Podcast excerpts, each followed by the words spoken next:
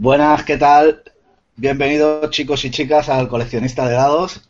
Eh, tenía ya muchas ganas de, hacer esta, esta reseña eh, con las, las, viudas de Don Vicente.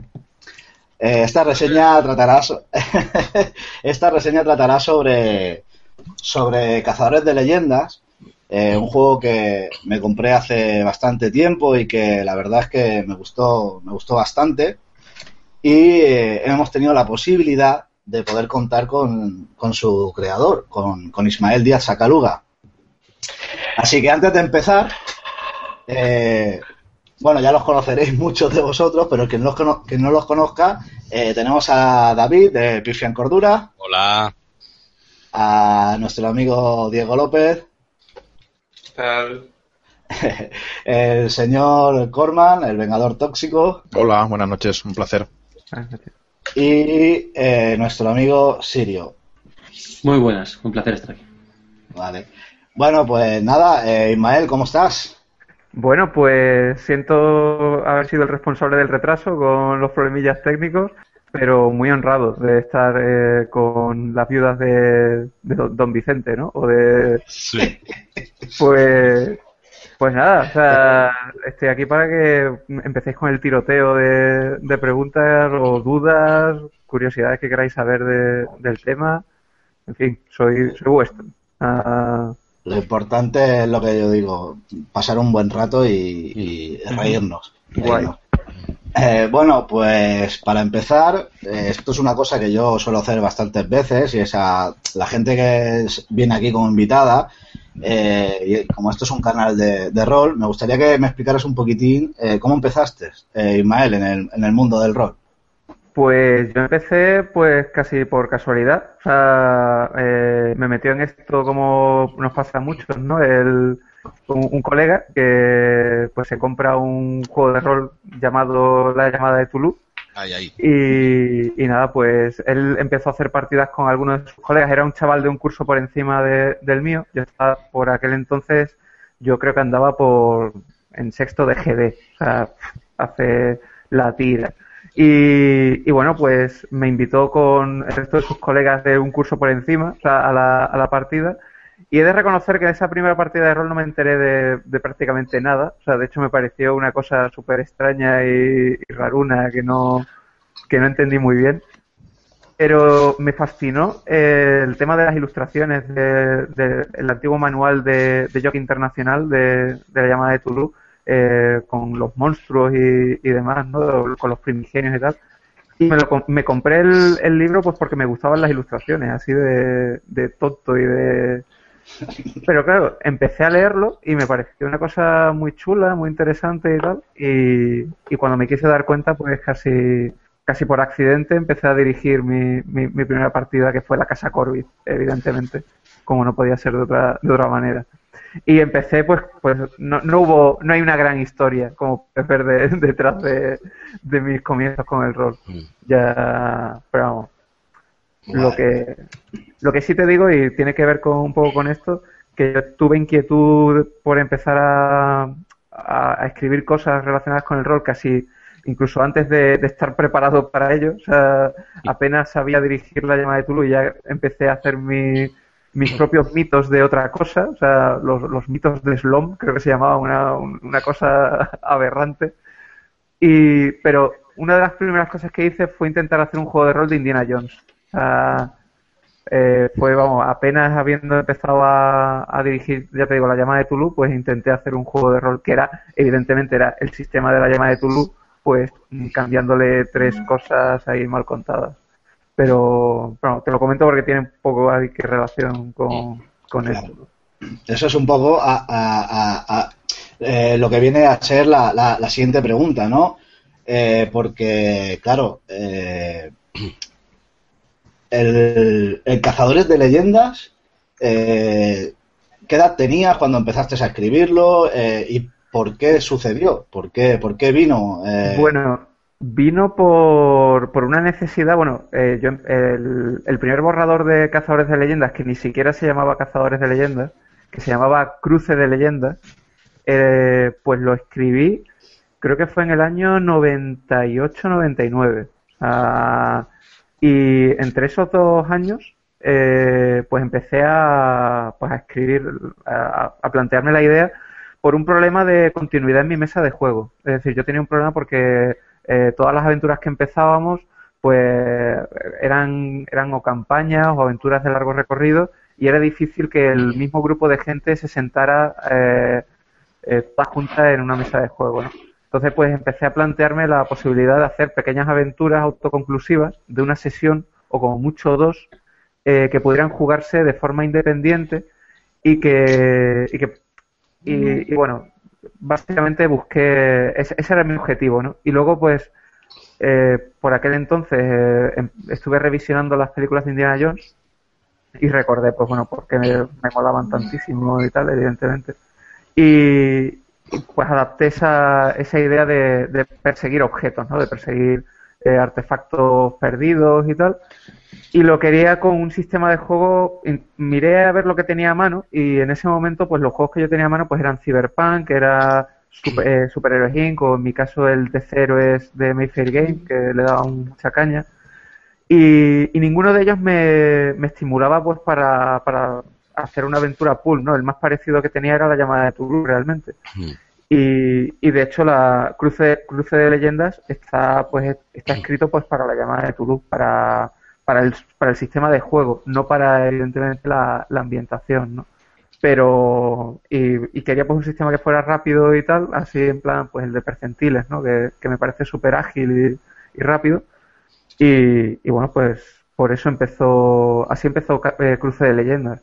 Lo que pasa es que, claro, cómo se convierte eso pues en un, un proyecto editorial, ¿no? Más, más serio. Exacto, exacto. Pues pues de eso tenemos que esperar. Eh, ese cruce de leyendas pues se quedó en el cajón, ¿no? Estaba, estaba escrito y de hecho, los últimos módulos no estaban, estaban prácticamente abocetados, no, no estaban ni terminados de, de escribir. Los había, los había jugado y tal, eh, con el sistema de la llamada de Toulouse y demás, pero no lo había, o sea, no lo había escrito, no, no estaba ahí redactado bien y demás. Y no fue hasta que, pues, después de estar, creo que estaba en unidad beta, eh, a punto de salir ya en, o había salido, hacía poco que había salido, te estoy hablando del año, creo, te, te, hablo de memorieta, del 2004. O sea, 2004-2005 creo que es. Y, y, por aquel entonces, pues después de Unidad Beta, Manu Sueiro me, me comentó pues si tenía más, más material ahí que, que pudiera que pudiera ser interesante, ¿no? De, de adaptar al formato de, mm, de las, de las autojugables, ¿no? Y, y bueno, pues el, recogí eh, antes le di lo que iba a ser 99 espadas, que también tenía otro título y estaba pues para otro sistema.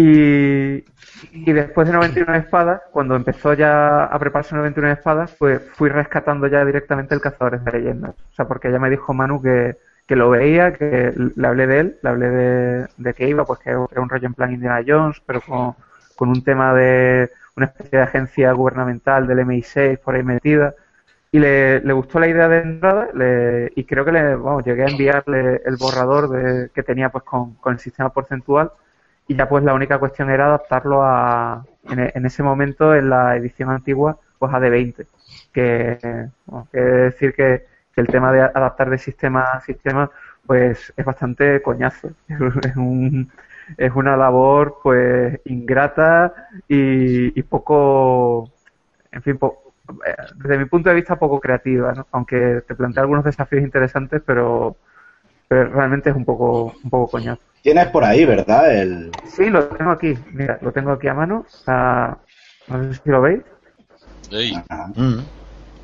Pues he de decir que, bueno, eh, como detalle curioso, la pues recuerdo haber visto la portada de, de Jaime, de, de Jaime García eh, Mendoza y, y, la verdad es que flipé. O sea, además, la primera vez que la vi, creo que fue en casa de, de Manu Sueiro y que él, bueno, él eh, se había agenciado pues una copia de la portada pues en un, en un cartelón así súper grande. La, la, verdad es que es una portada que, hombre, o sea, flipo también con la de Charro, evidentemente. Mm. O sea, ¿quién no?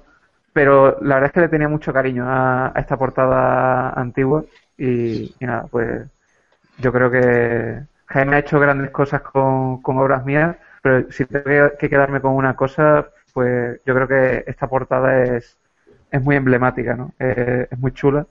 ¿La tenía la misma editorial? ¿Era la misma editorial? Sí, eh, era, bueno, la no solo rol previa pues a este salto cuántico que ha tenido, ¿no? De, eh, en fin, a nivel de, de calidades de, de, producción. Los libros antes eran más, más humildes, eran pues una, una factura un poco más humilde y, lo que saca ahora pues evidentemente es otra es, otro nivel, ¿no? Mm. Pero, pero sí, es, la, no solo rol, es la misma editorial, efectivamente. Ok. Chicos, eh, ¿vosotros eh, recordáis el día que, os llegó a las manos Cazadores de Leyendas o visteis alguna reseña? Eh... Si quieres, empiezo yo. Vale, yo vi la reseña. Vamos a ver, yo me enteré más o menos de Cazadores de Leyendas por ver una reseña en el canal del Poderoso Chrome. ¿Vale? Que hice una reseña muy elogiosa, por cierto, y, con la, y que comparto yo al 100%.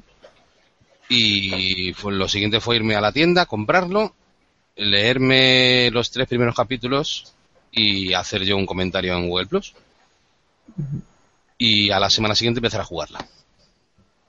Y... Pero hay que decir una cosa. Este, vamos a ver, Cazadores de Leyendas va a demolar. Va a demolar mucho. Yo, de hecho, llevo cuatro días sin afeitarme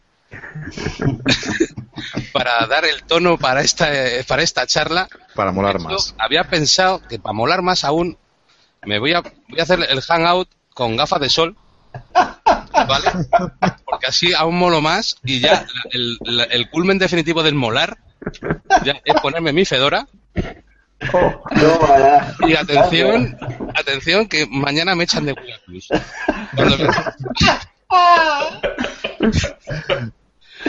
y lo que y, después de toda esta tontería, Cazadores de Leyendas, no sé si estarás con Ismael conmigo, eh, va de molar. O sea, es que es una campaña que todo está orientado a que mole todo. Todos los temas son icónicos, molones. Me voy a quitar el sombrero porque esto es un cachondeo. Las gafas no me las dejo. Y, tal. Y los personajes están hechos para molar y todo mola. Y es como unas. ¿No tuviste miedo de al meter tanto icono ochentero. Bueno. Que fuera, que cayeras más en la parodia que en. Pues es curioso que me lo comentes porque realmente no me lo planteé. No me lo planteé porque eh, la campaña he de decir que, que, es muy auténtica en el sentido de que no, al saber que iba a ser publicada no, no cambié demasiadas cosas. O sea, lo, único que hice fue básicamente los últimos módulos que estaban abocetados, pues darles, darles cuerpo y escribirlos pues quizá un poco después de la experiencia de haberlo probado pues orientándolo un poco a tener de lo que había visto en la mesa de juego que podían ser los caminos más más, usuales ¿no? o, más lógicos pero no me paré a pensar efectivamente que estaba metiendo en una coctelera un montón de elementos que, que molaban precisamente es que ese fue mi espíritu cuando cuando empecé a diseñar el, lo que era el esquema de la campaña ¿no? yo quería meter todo lo que a mí me, molaba. O sea, es decir, yo quería meter eh, homenajes por un tubo, pues evidentemente a la saga de, Indiana Jones.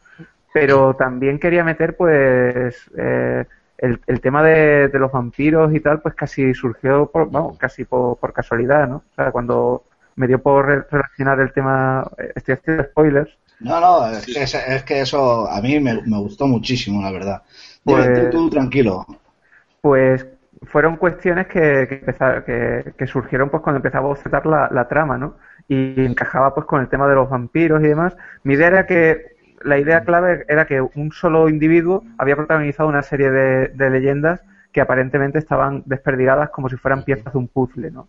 Y, y ahí dije, pues tengo la excusa para ubicar una serie de aventuras en un montón de sitios distintos, pero es que esos sitios distintos van a ser los que a mí me van a molar más y voy a intentar meter todos los iconos que, bueno, que creo que son muy emblemáticos y lo que en el fondo creo que están esperando ver o experimentar la gente que le gusta este género. O sea, eh, es cierto que a mí se me puede ir la mano eh, metiendo referencias y demás. De hecho, os adelanto que una de las... Eh, hubo cosas que se quedaron en el cajón, hubo cosas que le, le, propuse a, a Manu Sueiro que, que no es que me echara para atrás porque no le parecieran bien por argumento y demás, sino porque eran un auténtico pastiche de, de referencias o sea. De cul- subculturales o como quieras llamarlas, ¿no? Mm. Eh, de hecho, una, una campaña que era eh, Héroes del Salvaje Oeste o algo así, Heroes of Wild Wild West, que era un rollo steampunk del oeste y demás, pues es que era inviable de, de publicar tal y como estaba, porque aparecía Doc Brown, aparecían eh, Predators, aparecía la Liga de los Hombres No adelante, Extraordinarios. no adelante acontecimientos que esa se verá, se verá, saldrá ya mismo. O sea, esa la, la veréis, pero por otros canales Sí. que también molan mucho. Pero la, la cuestión es esa, que, que no, no me lo planteé. O sea, no fui bastante insensato en ese aspecto. No, no me paré a pensar. Yo casi te preguntaría a ti, ¿qué, qué, qué ha sido lo que tú has dicho? Hostia, esto está bordeando eh, el, el ridículo, como estaba como, como No, no. comentabas. Cuidado, yo no he dicho el ridículo, he dicho la parodia. Sí, la parodia, la parodia, es cierto, La es verdad. parodia. Ah. Cuidado, no es lo mismo el ridículo. Sí, sí, yo no, creo no. que la campaña en ningún momento cae en el ridículo, ¿eh? No, no, no, pero me, me, me he confundido totalmente. O sea, ha sido un lapsus No, pero la parodia, vamos a ver. Eh, uf, es que es que son demasiadas referencias. O sea, ya em- empezamos en la campaña, esto sí que no es un spoiler, ¿no? Pero vamos, empieza la campaña directamente colgando de unas cuerdas Brutal. en el Himalaya, ¿vale? Y entonces te encuentras un templo al estilo de la serie de Kung Fu. De repente aparecen un montón de mafiosos, un ordenados por un tipo. Bueno, yo voy a meter aquí spoilers, yo lo siento, pero sí, bueno. no, no, que no pasa nada. Que no pasa nada. Y, y tienes unas referencias todo el rato, por ejemplo, a la sombra. El primer capítulo Totalmente. O sea, es totalmente la sombra. Eh, la sombra antes de ser la sombra, de hecho. Claro, claro, efectivamente. Es lo que Lamont, mola. Lamont Cranston. O sea, pero- Claro. No, no, sí, eh, a poco que hayas leído un poco tal de, de ese tipo de literatura, ese tipo de cómic, tal, es que pero eso- eso es lo David, mil. David, tiene Eh, gracia que lo comentes porque es que el homenaje es hasta cierto punto muy evidente porque las, las, las pistas musicales, bueno, no se puede Sí, ver, Sí, pero las, pistas musicales son de la película de la sombra, por cierto, Exacto. que Sí. tiene que tiene un magnífico- una magnífica partitura de Jerry Goldsmith. Que por para- cierto, y, paro ya de co- preguntar yo, ¿vale? De comentar yo. No, lo no, siento, tranquilo, hombre, ya tranquilo. ¿Qué edición tienes de la banda sonora? Porque yo tengo dos Yo tengo dos también. y en, y en ningún momento he podido encontrar los nombres de las pistas. ¿No? Hostia, pues esta- esa- eh, las pistas son además de la banda sonora eh, más comercial. No es de la de no es de la de dos CDs y demás, no, no, Vale. olvídate. Busca la, la, la versión más comercial que, que Ujú. puedas encontrar, que creo que incluye las pistas de la introducción radiofónica del, del programa, Vale, guay. Esa En no la momento, pero- vale. pues, pero Ujú. eh, se encuentra fácil, o sea, no es, no es una cosa especialmente de coleccionista y demás. Pero bueno, que, que sí, hay, hay varias ediciones de la banda sonora y yo tengo, yo tengo las dos, de hecho. O sea, pero, pero sobre los personajes, por cierto, una, un detalle que me, comentaba, me, me comentabas también que todo estaba diseñado para molar y que Sí. incluso, incluso los personajes pregenerados. Bueno, es decir que salvo, salvo el nuevo que aparece en la nueva edición, que está hecho pues para, pues para esta edición renovada, el, el resto de los personajes, eh, los que venían en la versión original, es decir, todos menos la, la OSA, eh, son personajes creados por amigos míos. De hecho, fueron los que jugaron la, Qué bonito, tío. la, la campaña. Entonces, lo único que hice, pues a lo mejor perfilar alguna cosilla y, y demás, pero el- los personajes son suyos. De hecho, bueno, eh, creo que en ese sentido yo no puedo no puedo decir esta boca es mía. O sea, el- el- el- la virtud de los personajes creo que en, en un 90% o 95% es de, es de mis amigos que, que tuvieron muy buen ojo y, y mezclaron ahí una, un grupo de, de personajes muy, Muy chulos, muy chulos, Muy tío. chulos. Están muy guapas. Eh, aquí eh, una. aquí, dime, dime. de- nada, y venía a decir que dentro del grupo Corman y yo estamos a los que no conocemos la obra Hmm. para hacer preguntas, eh, pues como desde el punto de vista de alguien que, que tiene el libro en las manos, que lo acaba de coger y que está interesado en saber pues, cosas clave, ¿no? Entonces, en, en todo el esquema, yo hago una pregunta, Corman hace otra. En mi caso, eh, ¿cuántas horas de juego podría suponer el, el- la campaña? ¿Como Mm. para cuánto da? Sé que es difícil calcularlo, pero más Vale. o menos. No, déjame, déjame que mire, o sea, es simplemente ver la... la- Depende, depende. Mm. Si somos Hombre. nosotros, Después de tres hangouts estábamos hablando todavía, de, de ahí hablando. Llevamos una hoja. Sí. Pues, pues 10, son- ponga, pongamos que así a ojómetro, o sea, pon sesión de 5 o 6 horas, unas 60 horas de juego o cosas así. O sea, 60 o 70 horas de 60. juego. Qué pasada, tío. Pero, pero ya te digo que puede ser o menos o más, o sea, eh, calcular el, el tiempo de juego en ese sentido no, también depende de, hay por ejemplo partes que a lo mejor no, tiene- no, no las juegas, entonces eso hace que, pues, que tengamos que restar, pues, ¿cuánto? Eh, ¿Seis horas, siete horas al, al cómputo total? No lo sé. Pero vamos, una, si hiciéramos un cálculo así aproximado, unas 60 horas de, de juego. Ok. Eh, continuamos con Diego. Diego, ¿cómo llegó a tus manos? Sí. Pues yo la verdad es que yo la edición que, que compré primero y que jugué fue la de la del sistema de 20. Y si te digo la verdad, no estoy ni muy seguro de cómo de cómo acabó aquello en mis manos. Yo creo que fue fue casual, fue navegando por la web de No Solo Roll y viendo lo de las autojugables, me gustaba el concepto porque ya nuestro grupo que había sido mucho de jugar campaña, estábamos empezando a jugar historias más cortas, nos interesaban cosas que terminaran y que no nos pegáramos dos años jugando. Y, y entonces, pues aquello me gustó y, y- y recuerdo que compré de un tirón las dos o tres campañitas autojugables que había en, en aquel momento. Y, y esa me enganchó desde que, desde que la leí, porque yo soy mucho de, de ese tipo de aventuras, ¿no? A mí me gusta escribir aventuras que muy peliculeras, donde los personajes molen, donde puedan hacer un poquito, que sean los protas y que normalmente les salgan las cosas, ¿no? Entonces, cuando la leí, cuando te lees nada más que la parte de, de introducción para el máster, que es mi parte favorita del libro, o sea, ahí en, en cuatro páginas te cuentan una historia alucinante de la los jugadores, si, si se lo ocurran a lo largo de la aventura, se van a enterar de retazos nada más, o sea, no se van a enterar de todo el trasfondo que hay, ni de coña hasta que acaba la partida te sientas y les cuentas más, más detalles, ¿sabes? Después, después tomándote una cosita. Y, y la verdad es que me lo pasé muy bien. Es de las aventuras que más se recuerdan en, en nuestro grupo. Y bueno, y luego pues cuando ha salido la, la versión remasterizada, pues, obviamente me la he comprado. Yo ya lo he dicho en más de una ocasión, que a mí esa campaña Cazadores de Leyendas fue la que a, a no solo rol y a escribir ese tipo de, de historias autoconclusivas, personajes pregenerados y que me, me encantó, me pareció un formato y, y es mi campaña favorita de todas las que han publicado con, con diferencia. La verdad es que sí. Eh, ¿Tú, Corman? ¿Cómo llegó a tus manos? Yo, a mí me pasa como, como a Diego, a mí me falla la memoria porque yo compré el libro cuando salió en de 20 en No Solo Roll, que por aquel entonces, si no recuerdo mal, ni siquiera había formato electrónico. Creo que no se podían comprar los PDFs todavía. Y creo que compré esa, esta aventurita y creo que compré la, de, la del Tesoro de la Desesperanza, que salieron más o menos a la par y me los compré ambos y, y, yo recuerdo haber leído esta campaña en su momento y la, la, disfruté mucho. Luego ya me la pillé en PDF y luego No Solo Roll hizo una cosa muy chula, no sé si lo hemos comentado, pero esta aventura está publicada en, en D20 y luego en Hitos se hizo la adaptación. Y No Solo Roll hizo una cosa muy chula, que es que a los que habíamos comprado el PDF de D20 nos dieron el, el de Hitos.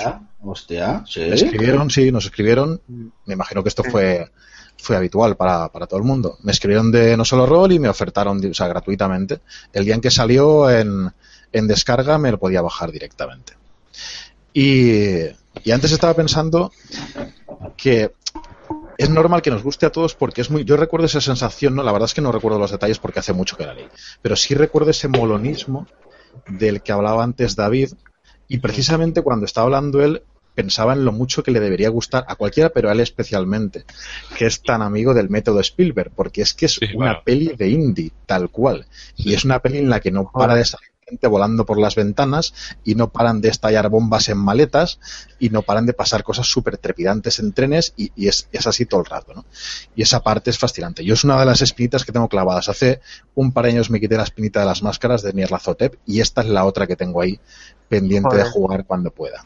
Sí, ese, ese, ahora que has dicho ese detalle de las máscaras, a mí es, es, es no sé por qué mentalmente la, las asocio en el sentido de que, de que también es una aventura en la que te vas a pasear por todo el mundo a los sitios más, más chulos imaginables Y está muy guay, ¿no? Esa sensación de, de aventura global, ¿no? De vamos a ver a dónde nos toca patear el próximo capítulo y vas, pues eso, desde el Nepal hasta los Cárpatos, te vienes a España en la guerra civil, luego te vas Sí, a. sí, sí. acabas en el.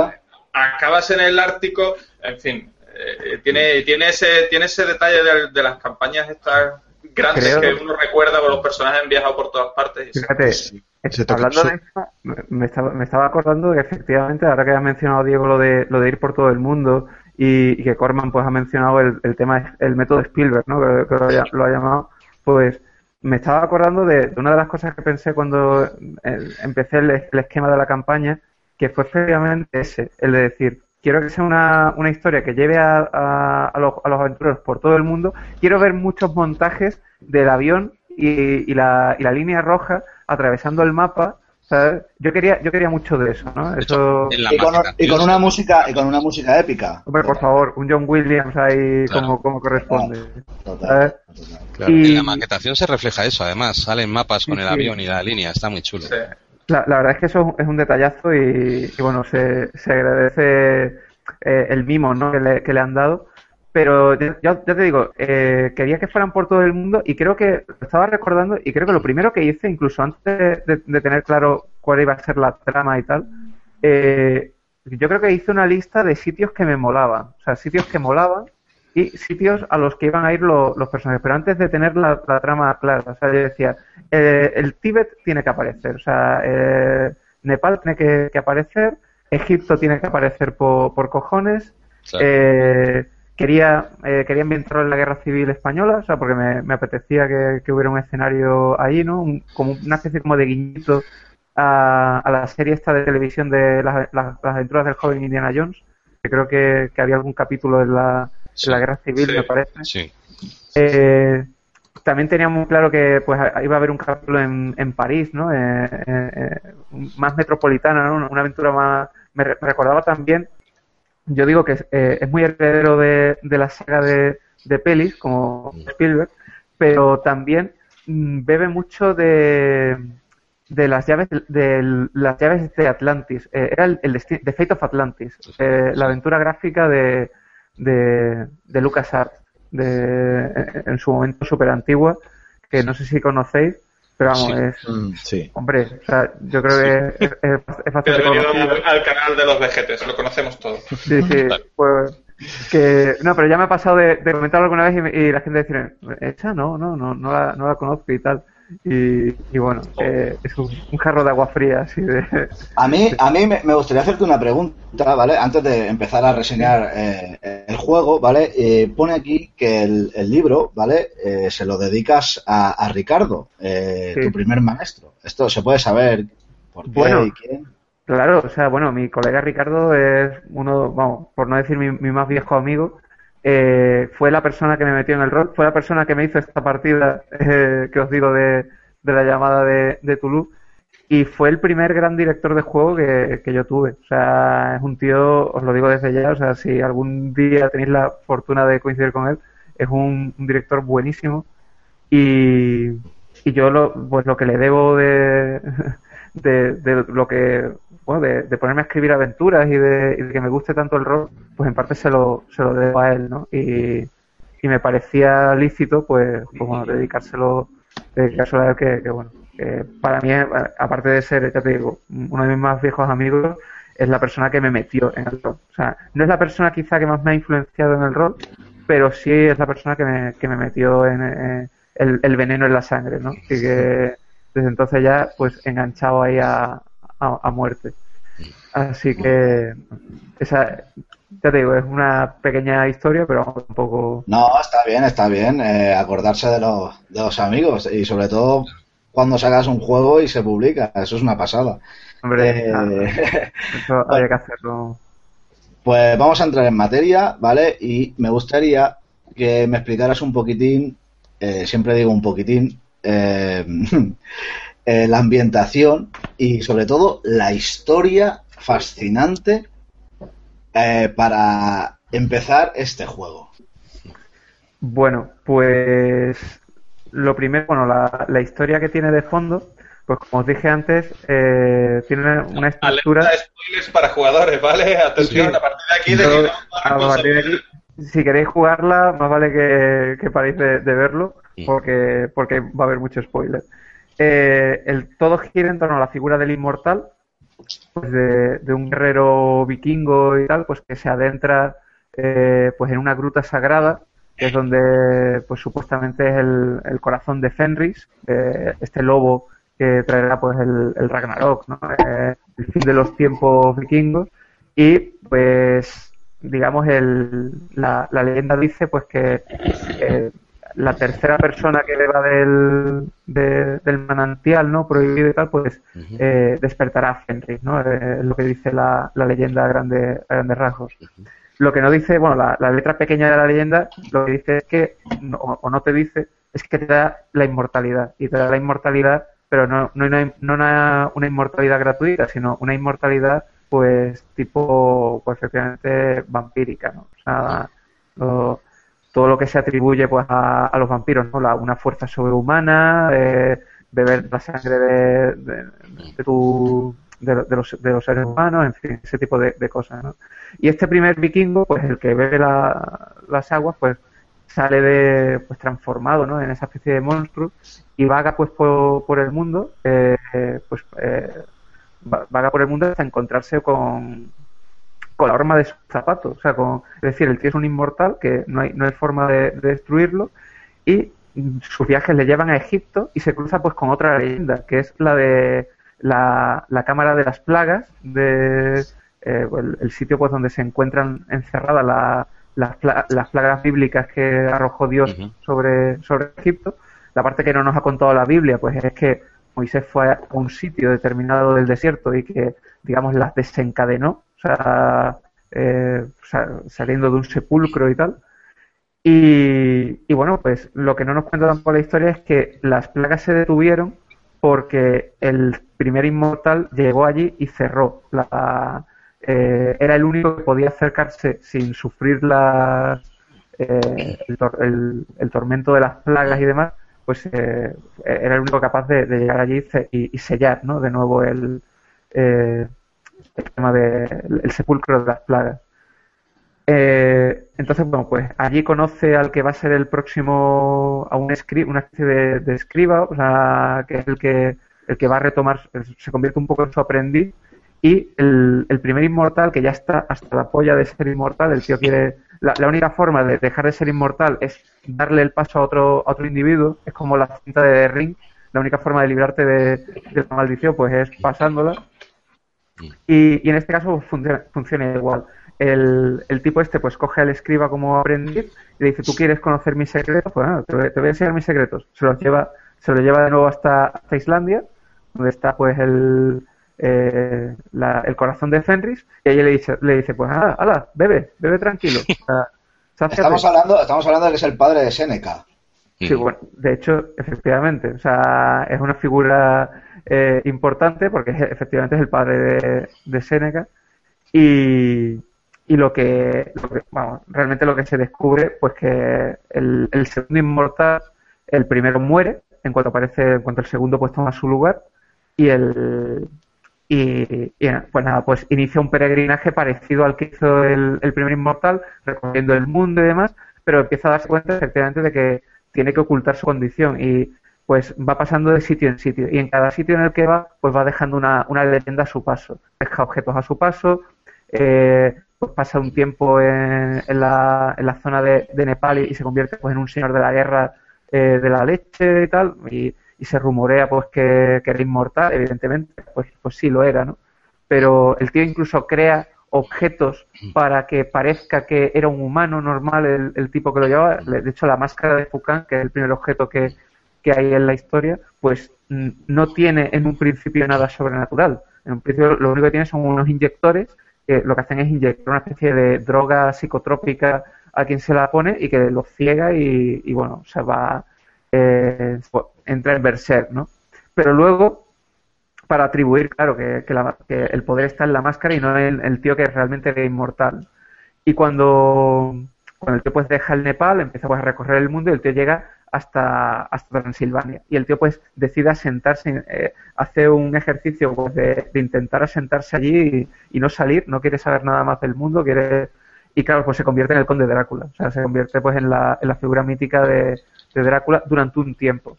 Llega un momento en el que el tío tiene que volver a, escapar de allí y la historia pues arranca, la, eh, arranca pues en el periodo de entreguerras con el tipo hasta los huevos ya de ser inmortal, igual que le pasó al primero, porque uno se aburre ya de, ser, eh, de portar esa maldición, y como loco pues está intentando encontrar a, a alguien pues que, que lleve pues que lleve, que lleve el testigo ¿no? de, la inmortalidad. Pero bueno, estoy mm, largando un, una pesadilla de, de, discurso. No, no, no. No, no, no. Está súper bien porque realmente esta historia yo considero, bajo mi punto de vista, es una de las cosas que más engancha.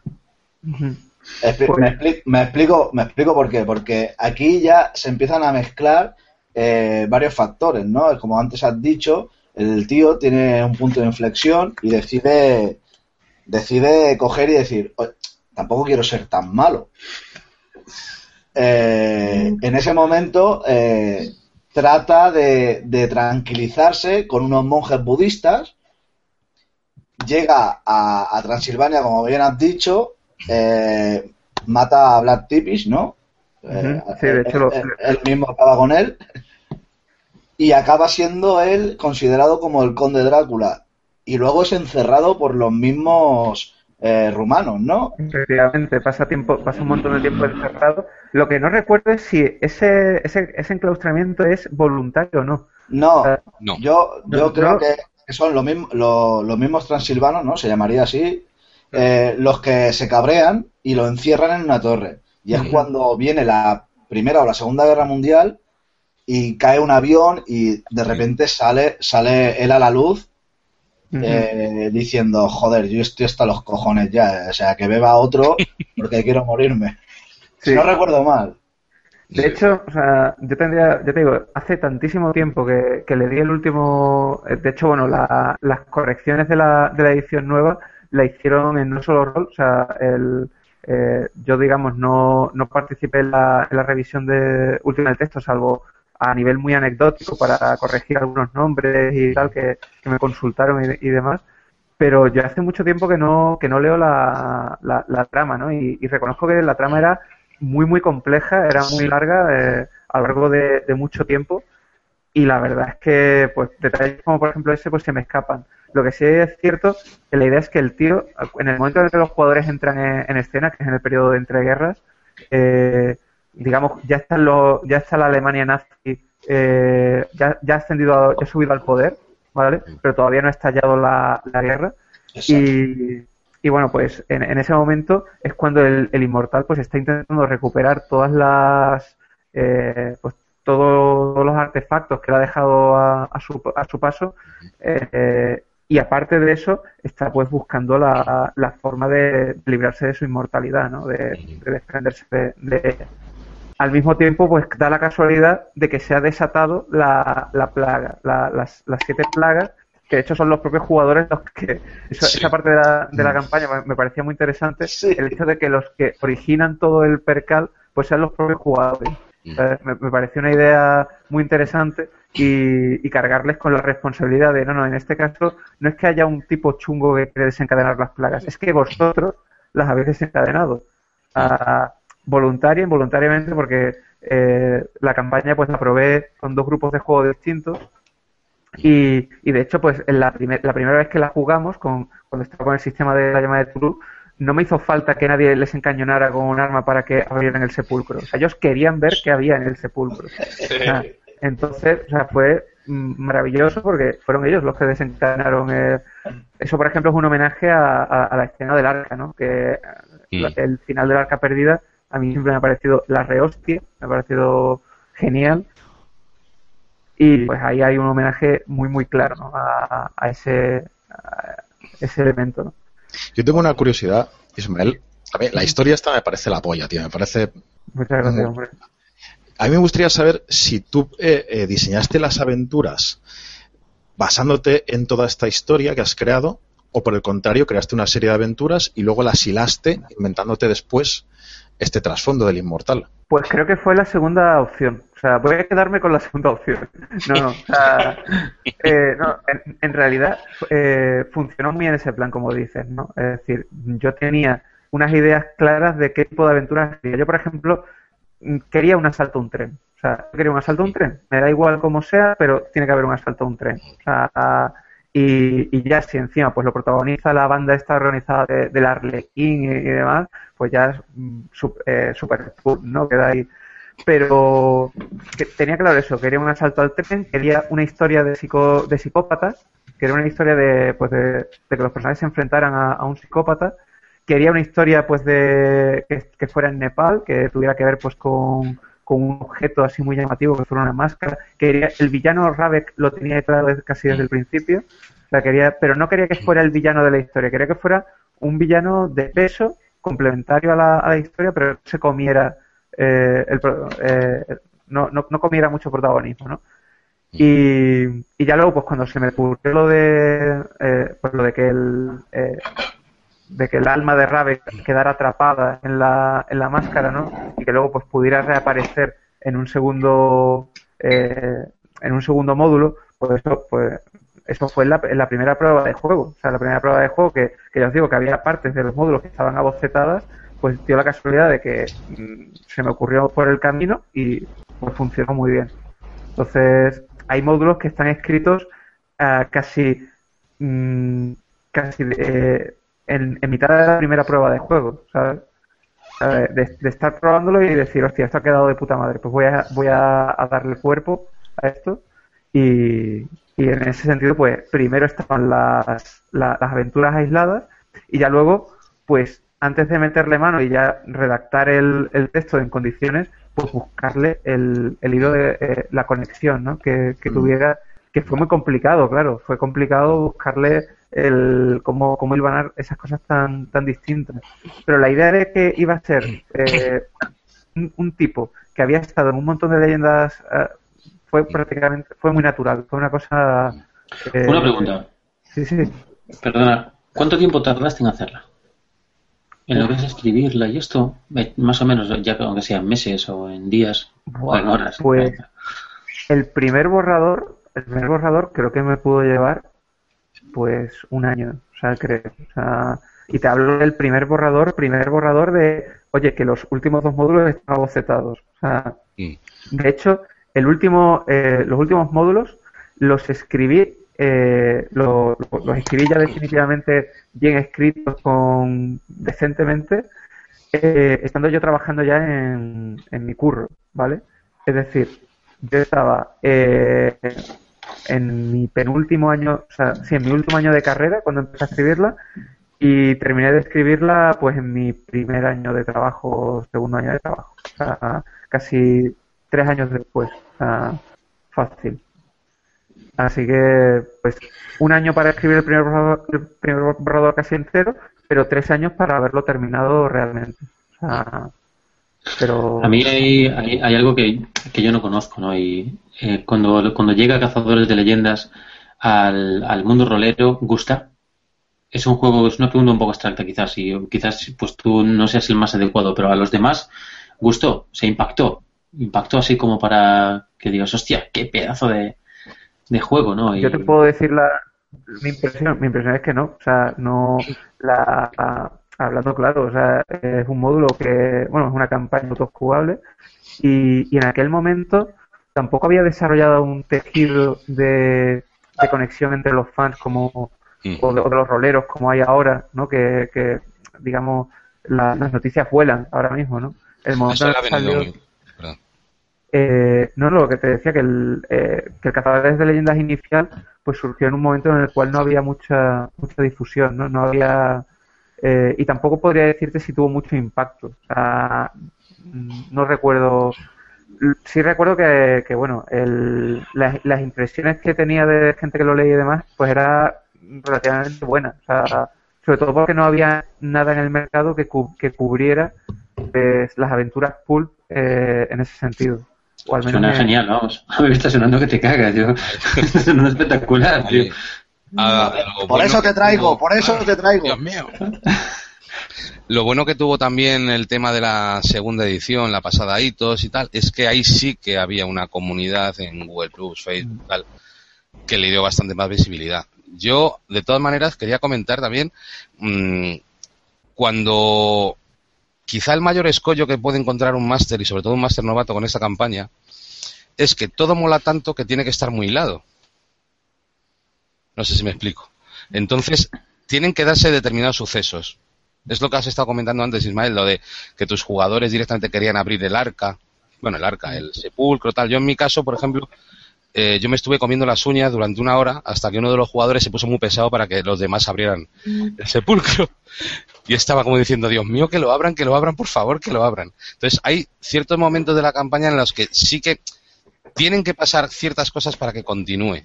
O por lo menos para que un máster novato eh, Claro. no sepa, que no sepa muy bien hilar tramas, ¿vale? Eh, haga que aquello continúe. Yo, lo, de todas maneras, ahí voy voy a hacer la contracrítica. O sea, esta es la primera crítica, ¿vale? Ahora hago la contracrítica. A mí me da un aspecto tan pulp el, todo el, todo el, toda la trama que hay tanto personajes como, como elementos de la historia que tienen inmunidad de guion. No sé si me explico con lo de inmunidad de guion. Eh, por ejemplo, Fukang, y lo siento por los spoilers, tiene que sobrevivir, ¿no? Hagan lo que hagan, pero es que eso no es malo. Bueno, re- realmente. mola. De hecho, es lo que le pasa a todos los malos de todos los pools, porque tú sabes que en la primera novela van a enfrentarse al malvado mandarín, jefe de Lampa, tal, ¿no? Y ese tío va a aparecer en la segunda, en la tercera, en la cuarta, en la quinta y en la sexta. Hagan lo que hagan los personajes. A Ravek te refieres. Ravek, sí. Bueno, de hecho, o sea, está pensado efectivamente, el, eh, es super cool. El personaje de, de Ravek es un personaje absolutamente cool desde el, desde el momento en el que es una inspiración de Lamont Cranston, de, de, la, de la sombra, es como el lado, Sí. es como sería Lamont Cranston si nunca se hubiera convertido Sí. en la sombra, ¿no? Pues, aparte de eso, eh, el hecho de que cuando el tío cae, y de hecho, bueno, eh, Ravek tiene que caer por el acantilado, o los detalles poco importan, pero el rayo le tiene que dar, le tiene que dar y con, con la máscara puesta para que el alma pues aca- acabe atrapada en el, eh, en la máscara, ¿no? Que, que, bueno, para mí, por ejemplo, fue una decisión de estilo decir, oye, esto va a ser super cool y, y esto se va a apartar un poco de lo que es Indiana Jones. O sea, esto de la máscara que te posee y Sí. tal, pues bordea lo, o sea, los límites de lo que es el género de- propiamente de Indiana Jones y entra ya en el pulp directamente. No, Y- bueno, en Indiana Jones tienes algún elemento parecido, como por ejemplo beber la sangre de Cali. Claro, efectivamente, tiene. Pero lo de la sangre. Sí, sí, no, pero la- e- efectivamente la sangre de Cali en el fondo puede ser un psicotrópico o puede ser. O sea, esto era. No, no, es que te ha poseído Ravek, ¿sabes? Esto es una. eh, es una patada en la puerta y decir, no, no, esto, hay- aquí hay un elemento sobrenatural y a Indy, si, juga- si, si el profesor Jones jugara la, la partida, pues lo podría poseer Ravek. Entonces, pues ahí hay un salto de, de argumental gordo, ¿no? Claro, pero es lo que hablamos, ¿no? Esto es lo que el, el máster en ese momento, cuando coge el libro, va a la tienda, coge el libro y le echa un vistazo, esto quizás es lo que bu- es lo que buscamos, Claro, ¿no? claro. Es vivir, es vivir expresamente esto. Memorables. Escena Ah, memorable, sin ese tipo de encauzamiento, como le pueden llamar railroading y tal, que me- a mí me da lo mismo como lo llamen, pero bueno, al final es una herramienta. Eh, es que sin ese tipo de escenas tan chulas, la campaña eh, mm, no avanza. O sea, la campaña a mí me da la sensación de que avanza como con pequeños cliffhangers, como si fuera una serie de 10 capítulos en los que al final del capítulo, o al medio, miento, al medio del capítulo, hay un cliffhanger y al final del, del capítulo hay otro. Mira, yo considero que eh, cuando, cuando la diseñé, eh, es cierto que no, yo soy completamente sincero, yo, mm, Cazadores de Leyendas, no la diseñé con idea de publicarse eh, en ningún momento, o sea, es decir, eh, fui bastante salvaje a la hora de, de- de escribirlo y de diseñarlo y demás. Pero sí es cierto que de forma inconsciente eh, introduje en la, en la estructura de, la- de las aventuras, como tú bien dices, unos elementos cliffhanger que aseguraran que hubiera momentos de tensión, Claro. independientemente de, de, de lo bueno o malo que fuera el director de juego que, que se sentara detrás de la, de la, Mm. de, de la aventura. Es decir, si consigues mm, que los jugadores lleguen a este punto, te garantiza un estímulo. Ahora, eso no quita que luego los jugadores hagan mm, acciones de la leche, o sea, que, que se saquen de la manga eh, giros argumentales brutales y que hagan que incluso la aventura sea mejor de lo que, de lo que se plantea en, en, el, en el libro, ¿no? Pero que Vamos como a- Sí, sí, dime. Buah, eh, perdona que te interrumpa de esta forma. No, hombre, tranquilo. Era era para, porque nos acaban de comentar que, que quizás estamos hablando de- demasiado de la trama. Y era para llegar a un punto en común. Es decir, ¿vamos a destripar Cazadores de Leyendas o vamos a, a hablar por encima para Sí. que no haya cogido el libro todavía, quizás, y pueda disfrutar de la trama sin que, sin Vale. que se le comente? Sí. Tiene, tiene, tiene, tiene razón. Eh, Mm. pues vamos a pasar al siguiente paso, a ver si os parece, chicos. Spoiler No, free, yo- ahora, o sea, Una, sin una cosa, spoiler. perdón. Yo, yo lo comento porque desde mi punto de vista, como máster, a mí me encantaría que me lo destriparan. Claro, es decir, claro. a mí me encanta. Sí. Yo me gustaría mucho más dirigirlo y me encantaría, o sea, que, que- en qué momento no puedes tener el punto de vista del autor del, del libro y poder que te saque de cómo lo sacó cada escena, cada momento y su punto de vista. A mí me parece genial. Exacto. De todas maneras, una cosa, eh, se puede estar revelando partes de la trama, tampoco se ha llegado a toda la trama en el hangout de momento. Y aparte, eh, una cosa es saberte el resumen de la trama y otra cosa es leer cómo lo escribe Ismael, porque vamos a ser ya absolutamente y repugnantemente pelotas. Es que está muy bien escrito el libro. Hombre, Sí, no, sí. hombre, no, El yo, libro yo- da, gusto, da gusto porque tú vas leyendo párrafo tras párrafo y te va metiendo más en la historia. O sea, es, un disfrute tanto como casi a mí me resultó más más disfrutable casi leer el libro que jugarlo. Coño, o sea, pues, hombre, te, lo te agradezco mucho el, el comentario, pero, hombre, yo creo que yo no soy objetivo, o sea, no, yo lo, lo, lo, escri- lo escribí lo mejor que, que pude, Y aparte Pero- que si dices algo bueno sobre tu obra vas a quedar fatal. lo sé, o sea, pero yo voy a quedar mal, haga lo que haga, o sea, lo tengo No. súper claro, entonces, o sea, ya es igual. No, pero, mm, hombre, me, me hace gracia que plantees que está bien escrito y demás, porque creo que es una redacción muy, eh, en fin, no eh, muy, muy práctica en algunos aspectos, ¿no? Creo que continuamente está haciendo referencia pues, a cosas que puedes hacer o a cosas que eh, acciones que pueden llevar a cabo lo- los personajes y demás. Y a título personal es algo que cuando leo una aventura eh, no me resulta agradable, de, no es una lectura eh, fácil, ¿no? De- o cómoda. Pero Pues a mí, a mí no me, a mí no me, a mí no me sucede eso. Y mira que yo soy duro, pero por otra parte, por otra parte, eh, esto es una, una campañita que tú coges en verano, coges a cuatro tíos que no han jugado en su puñetera vida Sí. y les dices, ¿habéis visto alguna película de Indiana Jones? Pues haced las cosas de Indiana Jones que os van a salir y disfrutar. Yo creo que no tiene, no tiene más, más historia que esto. De hecho, Eh. bueno, la, un poco el, el espíritu que tenía la idea de las campañas autojugables era ese, que todas las campañas autojugables la ambientación fuera tan obvia o tan conocida o, o tan robada directamente de, de otros de otras fuentes pues narrativas o ficcionales o como quieras llamarlo, eh, que fuera tan sencillo como tú planteas, ¿no? De decir, oye, ¿habéis visto una película de Indiana Jones? Pues esto es lo que vamos a jugar, más o menos. o, por ejemplo, 99 espadas. Eh, Japón feudal con un rollo sobrenatural así de fondo. O eh, Plata de Ley. Pues, oye, va a ser un rollo western. O sea, no, no hace falta explicar una rocambolesca eh, ambientación muy eh, pues llena de pues de, de- razas o de culturas que, que tienen su atractivo, pero claro, a la hora de jugar algo un poco más casual, o, algo más para alguien que no tenga eh, no tenga esa costumbre ¿no? de, mundos así un poco alienígenas, pues resulta más, más cómodo y, más fácil ¿no? de, de, sen- de sentarte a jugar. Y bueno, sí, en ese sentido está pensado para eso. Vamos a hacer una cosa, vamos a pasar a, a los personajes pregenerados, como, como habías comentado antes, que estaban hechos por tus colegas, Sí, sí.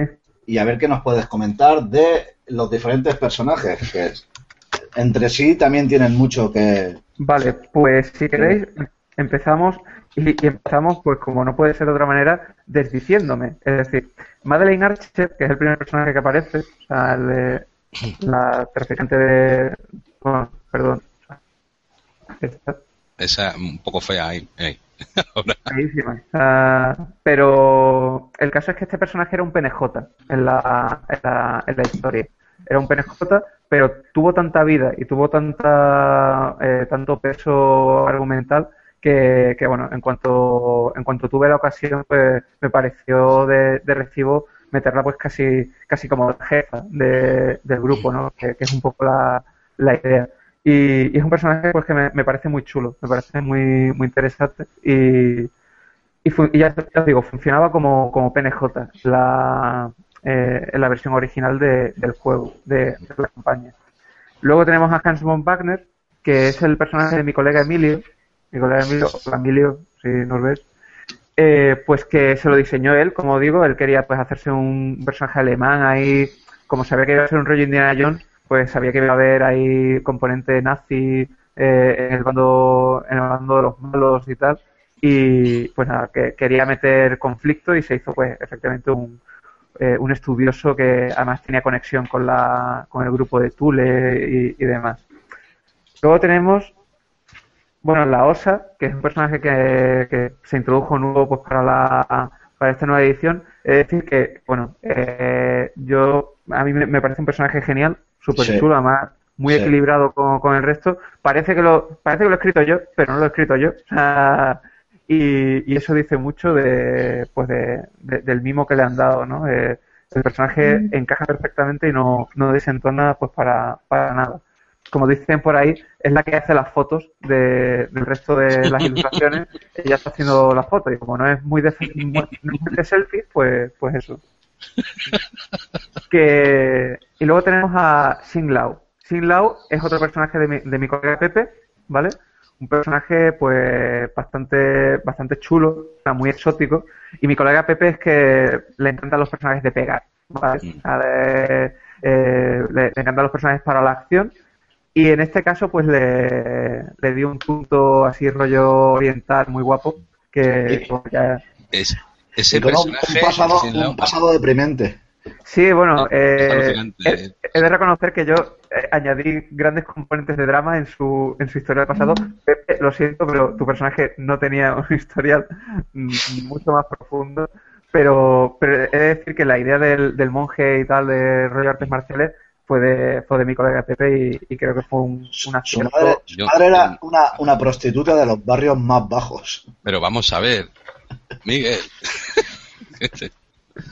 Pero bueno, llegamos por fin a... Una, una- una cosa sobre Sin Lao, si puedo comentar. Dime, dime, Yo en mi grupo de juego tenemos montado un cirio a cuenta del pasado de Sin Lao que ríete tú del resto del, que ríete tú del resto del cap- de los capítulos. O sea, Pues nada, hay momentos que me voy media hora a hablar con el pobre muchacho que me lleva Sin Lao aquí haciendo investigaciones de mi papá, mi papá, la embajada del no sé qué, haciendo búsquedas, ¿sabes? En, en, en los ministerios allí en Inglaterra, a ver quién puñetas estaba en el consulado en aquella época, quién pudo ser. Pues escribirlo, o sea, escribirlo como un spin-off, o sea, eso, está ahí, o sea, Una, una duda, Ismael. Eh, los personajes eh, que, que lleva la aventura, ¿las aventuras están pensadas para esos personajes? ¿O podrías hacerte tus propios personajes sin miedo a que luego fallas el módulo en algún momento? Pues una pregunta cojonuda, en verdad, porque es cierto, parece que los personajes están, bueno, eh, los personajes están hilvanados más que por lo que ocurre en las aventuras, por su conexión con el club de la calle 57. O sea, esta especie de sociedad secreta, pues la es la que sirve de vínculo real entre lo- los personajes y lo que les lleva a visitar los distintos sitios de- del mundo. ¿Eso, ¿Qué quiere decir eso? Que si te creas un grupo tuyo de o personajes que no tienen nada que ver con los que vienen aquí, lo único que tienes que hacer es ponerlos en el camino del club de la calle 57. Ponerlos en su camino eh, y, y vincularlos pues de esa, de esa manera. No hay una, una conexión, quizá el único que tiene una conexión más, más directa sea el sea, sea eh, Singlau con, con. Rabe. Mm. Ah, pero, pero realmente cualquier personaje que tenga un trasfondo de aventurero o demás puede haber tenido conexión con Ravek. O sea, no, no es complicado mm, vincular pues el pasado de cualquier personaje que se cree jugadores con, con Ravek. Vale. No sé si he re- he respondido a la pregunta Sí, sí, o... totalmente. sí, totalmente. Vale, pues... decir que es una pregunta que no, no le pertenece. Es una pregunta de Guillermo Bravo. Yo, Tío, Corman, Sí, es no que me vienes, aquí a liarla. no jodas. ¿Me he perdido algo? no, que parece que le he robado la, la pregunta a un oyente, ¿no? Sí, le has robado la pregunta. Sí. Lo siento, lo siento. Te aseguro, pregunta, te aseguro que no lo había leído. Bueno, aquí- tiene otra pregunta más, son dos. ¿Qué, qué me Tenemos pregunta pregunta de ahí? Guillermo Bravo si, si hay una continuación de Cazadores de Leyendas. No sé si quiero responderla ahora Bueno, o después. eh, por mi parte, no hay. Yo podría ahora marcarme el moco y decir, sí, sí, sí, hay un montón de cosas ahí. Mm, Realmente, por mi parte, no hay una idea de, de continuar la, la campaña. Pero, pero sí es cierto que por ahí está, en, en el fanzine de No Solo Rol, publicaron una continuación de, de Cazadores de Leyendas, pero con el rollo del Club de la Calle 57, que creo que es la, eh, la, la maldición del gato o algo parecido. Eh, y, y la verdad es que yo le eché un vistazo y, y a mí se me, eh, me en el corazoncito porque, claro, ves a alguien continuando tu- tus historias y demás y, y es muy bonito. Es que Ismael, Ismael, eso enlaza con lo que nos dijo el otro día a Off the Record, que se suele decir nuestro amigo Diego, que, que nos dijo, hostia, pues, ¿por qué no cogemos a los personajes y que un día eh, Ismael haga una pequeña aventurita de un de una sola eh, de dos horas y nos haga una partida aquí en el canal? Joder. Eres un falso, pero la idea es buenísima. Hombre, eh, yo mm, muy, me siento muy honrado. Mi problema es que dirigir en, en Hanout y demás es como mi asignatura pendiente y me daría mucha vergüenza. pues, No, hombre, no, si aquí no tenemos vergüenza a nadie. Fíjate, No hay lugar más cómodo que entre las viudas de Don Vicente. cuatro Las viudas de capítulos de dimensión me Y, pistas encontradas. o sea, me dan mucho miedo esas viudas. O sea, que- Ya lo, ya lo hablaremos eso. No, lo, lo que sí te decía es que te estaba diciendo continuaciones que se han podido hacer, pues bueno, en el, fan- en el fanzine antiguo de No Solo Rol, os digo que si buceáis un poco por, por Google podéis encontrar eh, La Maldición del Gato, creo que es, o no, no recuerdo exactamente el, el nombre, creo que la, la tengo por ahí guardada y, y si puedo, cuando eh, mañana o lo que sea, os paso el enlace y, y para que le echéis un vistazo porque la verdad es que fue un, un trabajo muy bonito, ¿no? Pero es que luego también te encuentras cosas como, por ejemplo, aprovechando que está aquí Diego, pues La conexión más ready. claro, están las conexiones con otras campañas autojugables. Yo ya lo hice en su momento con, eh, con una que se llamaba Los mapas del reino antiguo, que era una historia pulp en la actualidad, eh, que sacó no solo rol como campaña autojugable también en su momento, y que pues eh, Manu, Manu Sueiro, me, me pidió que si yo podía diseñar pues los personajes eh, pregenerados de esa campaña, ¿no? Y la verdad es que eh, eh, acepté, lo- los diseñé y demás, y aproveché pues para colar ahí eh, pues que era la descendiente de, de Macready. De, de hecho, uno de los personajes de los cuales no, no he hablado, y aprovecho, o sea, para que es uno de los favoritos de, de todo el mundo, Mm. ¿vale? O sea, que es así como el más indie, el más, el más aventurero. Ready, totalmente. Es, es el, eh, este personaje, el mérito total lo tiene mi colega Luis, que, que es su personaje. Y, y he de decir que este personaje también a su vez es descendiente de otro personaje de una campaña nuestra, precisamente la de la del salvaje oeste, steampunk y demás que, que jugué con este mismo grupo de juego, pues este es el descendiente de un poco de, de ese de su personaje, ¿no? que era un vaquero en su momento, que hilvana perfectamente con lo que hizo Diego, casi, o sea, Diego no tenía ni idea de esta, de esta anécdota que yo acabo de contar, y pues Diego lo que hizo fue conectar a un personaje de, de Plata de Ley, pues con, con Macready, ¿no? Y, y la verdad es que fue flipante, fue flipante cuando me lo comentó, digo, tío, en serio, o sea, yo creo que te lo conté en su momento Sí, y, sí. y fue flipante, fue una cosa de... Hay Tres generaciones de más ready en, en campañas autojugables. Pues sí. Ah, y en ese sentido, pues no es una continuación per se, pero bueno, es una forma como de continuar de, de, de hacer el, el- el universo Marvel, ¿no? Como yo lo digo, de, de ir conectando una- unas cosas con otras que, que a mí es algo que siempre me ha, me ha gustado hacer, ¿no? Dejar pues pildoritas de tal cosa en eh, un guiñito en, en una aventura que no- aparentemente no tiene nada que ver, pues hacen que, pues, que te dé sensación de estar jugando dentro de un universo coherente, ¿no? Aunque estés jugando a juegos distintos o, o en universos aparentemente distintos. Pero, pero bueno, pero son pequeños detalles. Continuación como tal, pues no. O sea, ahora que no solo Rol quiere mm, una de las que coja ahora en el concurso este de hitos que tenga algo que ver en plan Indiana Jones y quieran darle con continuismo y tal, pues eso ya será será cosa de ellos, ¿no? Pero por mí no, no entra en mis planes escribir una, una nueva campaña de, de Cazadores de Leyendas de momento, o sea, de, de momento tengo tengo otras otras inquietudes ahí rondando. Bueno, Muy bien. pues continuamos con David Wilson Harris. Cierto, este personaje, eh, pues creo que era de mi colega Massa, eh, Massa de apellido, por cierto, eh, pues este personaje era pues un piloto y, demás, y, y pues otro personaje de, de mi colega, ¿no? Ya luego, pues yo le busqué un poco el, el romance o la relación personal con, con Madeleine Archer para que todos los personajes tuvieran entre sí pues conexiones fuertes, ¿no? Que tuvieran una, eh, pues unas implicaciones eh, interesantes que pudieran desarrollarse a lo largo de, de la, de la trama.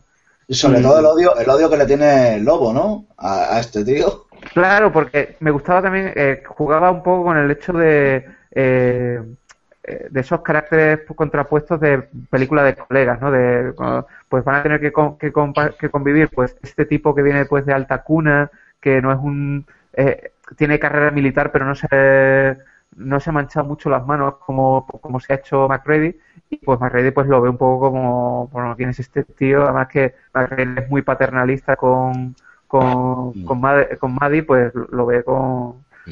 sí, eh, es como el, el el segundo padre de, de Maddie, ¿no? Pues. Tú que eh, vienes con buenas intenciones para con mi hija, ¿no? O sea, tienes ese, ese rollo, pero bueno, también es el, eh, el choque ¿no? de personalidades que tiene. ¿sabes? Wilson Harris, por lo menos en las partidas que yo he dirigido, es el pagafantas máximo. Porque sabes que al final el pobre no tiene mucho que hacer allí y tal, pero las es muy curioso porque aparte de la partida, de lo que es la campaña y la trama, los personajes tienen unas implicaciones. De todas maneras hay dos grupos de personajes realmente, porque está eh, Wagner y la Osa por un lado y McReady, Wilson Harris y Madeline Archer por otro. Por otro. Eh, pero ese grupo de tres tiene momentos súper cómicos, muy posibles en cuanto que se juntan en una cafetería a hablar, quién se sienta con quién, ¿sabes? Claro. Y, y si el jugador interpreta, eh, es buenísimo. Es Está buenísimo. pensado, eh, de hecho, es un señoritingo. eh. Claro, es- está pensado, son, son personajes hasta cierto punto, o sea, bueno, muy arquetípicos, pero porque ese tipo de cosas funciona muy bien y yo siempre he sido de la teoría de que los personajes buenos de, de rol no son lo mismo que los personajes buenos de una, de, un- de una película o de una novela. Es decir, yo creo que un personaje bueno de rol mm, tiene que ser fácil de interpretar para casi cualquiera. O sea, tú no puedes, puedes hacer un personaje mm, de, con unos matices complejísimos, con una psicología eh, tremendamente pues complicada y demás, pero luego se lo das a alguien pues que no tiene, pues, que viene a jugar al rol y que viene a echar un rato y que pues no tiene una, eh, una, una visa actoral muy, muy desarrollada, ¿no? Entonces, pues le das un personaje que tiene una, un- un- unos matices brutales y no los va a aprovechar, o sea, no, no, van, no van a verse. Entonces tienes que jugar con cosas muy, eh, muy básicas que no sean, hombre, que no sean, como tú decías, ¿no? Que no, que no borde lo, lo, lo paródico, Sí. Pero que, que sean muy sencillos de, de interpretar, que sean... De todas maneras, el género pulp eh, muchas veces, eh, al ser muchas veces un pastiche, sí que bordea lo paródico y eso no es malo. Eso no es malo. Realmente, eh, por ejemplo, el ejemplo del personaje de la sombra, la sombra cuando se convierte en la sombra, joder, más, vamos, más exagerado que en la sombra, pues no puede ser. O sea, es un tío, ah, ja, ja, ja, y se ríe y se oculta en las sombras y tal. Y eso está muy bien, porque es que precisamente es lo que, lo que acabas de decir, un, un jugador que quiere interpretar un personaje, no tienes por qué, vamos a ver, no eres Woody Allen, ¿sabes? Claro. No, o sea, puede serlo, es decir... Puede serlo ten- si quieres. Claro, Claro. yo he, tenido, yo he tenido en la mesa gente que tenía una capacidad interpretativa de la leche, o sea, y que efectivamente le podías dar un personaje pues de una riqueza monumental. Sí, Pero, pero son personajes plug and play.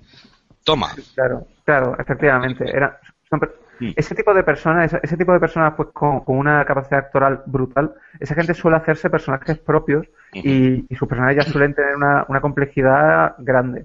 Entonces, pero al ser personajes pregenerados, efectivamente tenían que ser mm, muy sencillos, muy y con unas relaciones muy directas y claras. O sea, que, que no ¿Cuántos fuera son? una cosa muy rocambolesca. Dime, dime. ¿Cuántos, ¿Cuántos personajes hay? ¿Con cuántos, ¿Con cuántos jugadores recomendarías para jugar la trama y que fuese fluida? Hombre, yo te voy a ser totalmente honesto. O sea, yo te diría que con cuatro, pero por- por- a, a nivel personal, con cuatro personajes ya tienes un, un grupo súper súper bueno. O sea, no. Con cinco personajes te va a exigir un poco más a nivel de, de director de juego el hecho de que, bueno, que tienes que atender a cinco jugadores. O sea, es la, la única diferencia. Pero, Pero por ves- ejemplo, yo no he probado la campaña con los. Dime, dime. No, ¿Con si tres, te con veías- tres, con tres personajes? no sé, con cinco tú te veías bien. con- Con, con cinco tú sí te veías dirigiéndonos bien. Yo con, eh, yo con cinco, o sea, con, ah, vale, o sea, acabo de contar. Ah, ah, pues, borra eso. Con- que, no, pero lo, que sí os iba a decir que no le he jugado con seis. Con seis nunca he jugado la campaña, porque evidentemente el sexto personaje se ha incluido a posteriori. O sea, entonces no te puedo decir, oye, pues he probado la campaña con seis y funciona de puta madre. Pues no. Ah, Pero no creo que un personaje más vaya va a pedir más del director del juego, evidentemente, pero pero por naturaleza de la campaña no hay ningún problema al respecto. Quería Bien. hacer yo otra pregunta. Dime, David. Al cambiar eh, el sistema de no solo de 20 a hitos, eh, ¿tú has notado que haya mucho cambio en la interacción de los personajes con la trama? Quiero decir, en hitos mm, tiene toda la pinta de que va a ser todo mucho más peliculero, vas a utilizar Mm. hitos, tal, que anda que no hay hitos en, en hitos, nunca mejor dicho. Pues yo te, te lo, te lo comento. Eh, yo he dirigido los, los dos, bueno, el primer módulo de, de Cazadores de Leyendas con hitos, lo he, lo he dirigido. Y yo, a, a nivel personal, yo no he hecho la adaptación a hitos, ¿vale? Eh, ese meritazo, pues lo eh, hay que concedérselo y hay que, y hay que nombrarlo, por supuesto, a, creo que a Joaquín, a Joaquín García, que por cierto fue el corrector de la primera edición de, efectivamente, adaptación al sistema ITO, pues fue, fue Joaquín. Y Joaquín también fue el corrector de la primera edición de, Cazadores de Leyendas. Aprovecho, yo sé que esto no es la respuesta de la pregunta, pero tengo que decirlo. Joaquín, gracias por salvarme del de los ridículos más espantosos que podría haber sufrido, porque la, versión original de, de Cazadores de Leyendas era tenía mm, fallos de localizaciones y demás muy gordos, ¿vale? O sea, ahí Joaquín se, se remangó, recor- mm, me, me hizo las indicaciones necesarias y gracias a él pues me he salvado de, de un ridículo espantoso, ¿vale? No voy a contar en qué partes me, tuve, me tuvo que corregir, pero, pero bueno. Eh, he salido, ¿no? ¿Eh? No. No, no, no. No, no, no, estás, estás. Estoy todavía, ¿no? Vale. Sí. que y lo que te decía del el tema de, de lo, yo noté que el sistema ITOS eh, estaba mejor para, para dirigir esta campaña.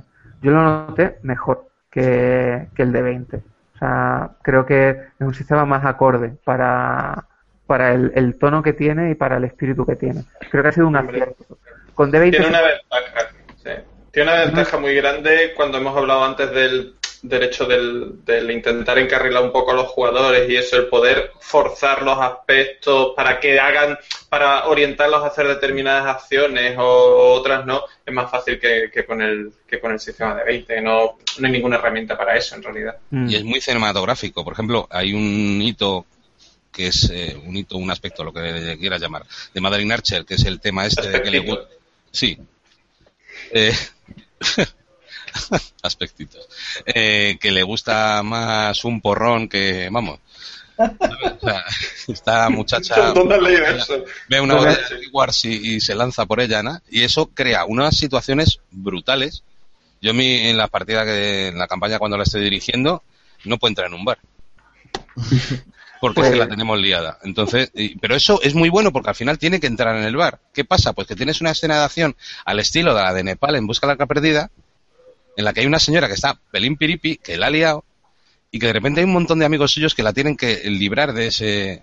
Vamos, eh, es que es que es, Sí, sí. es Te aventura da recursos que, que el de Bueno, 20 no, no te da. Eso, eso, eh, eso- he de decir que yo creo que ese tipo de, de detallitos, pues hay que darle las gracias a Joaquín también, de que ha, redondeado unos personajes que, que, que, estaban bien construidos, pero les ha dado un punto muy bueno, sobre todo porque hay que decirlo, Joaquín fue el corrector, pero también él puso a prueba eh, Cazadores de Leyendas, él, jugó Cazadores de Leyendas con, un grupo y, y, de hecho bueno, eh, fue de los primeros feedbacks fuera de mi, de, mi experiencia que tuve de, la campaña y fue muy bueno, fue muy positivo y, la verdad es que o sea, hay que decir que él tiene gran parte del mérito de que lo, haya aspectos pues tan jugosos como, como ese que, planteas, ¿no?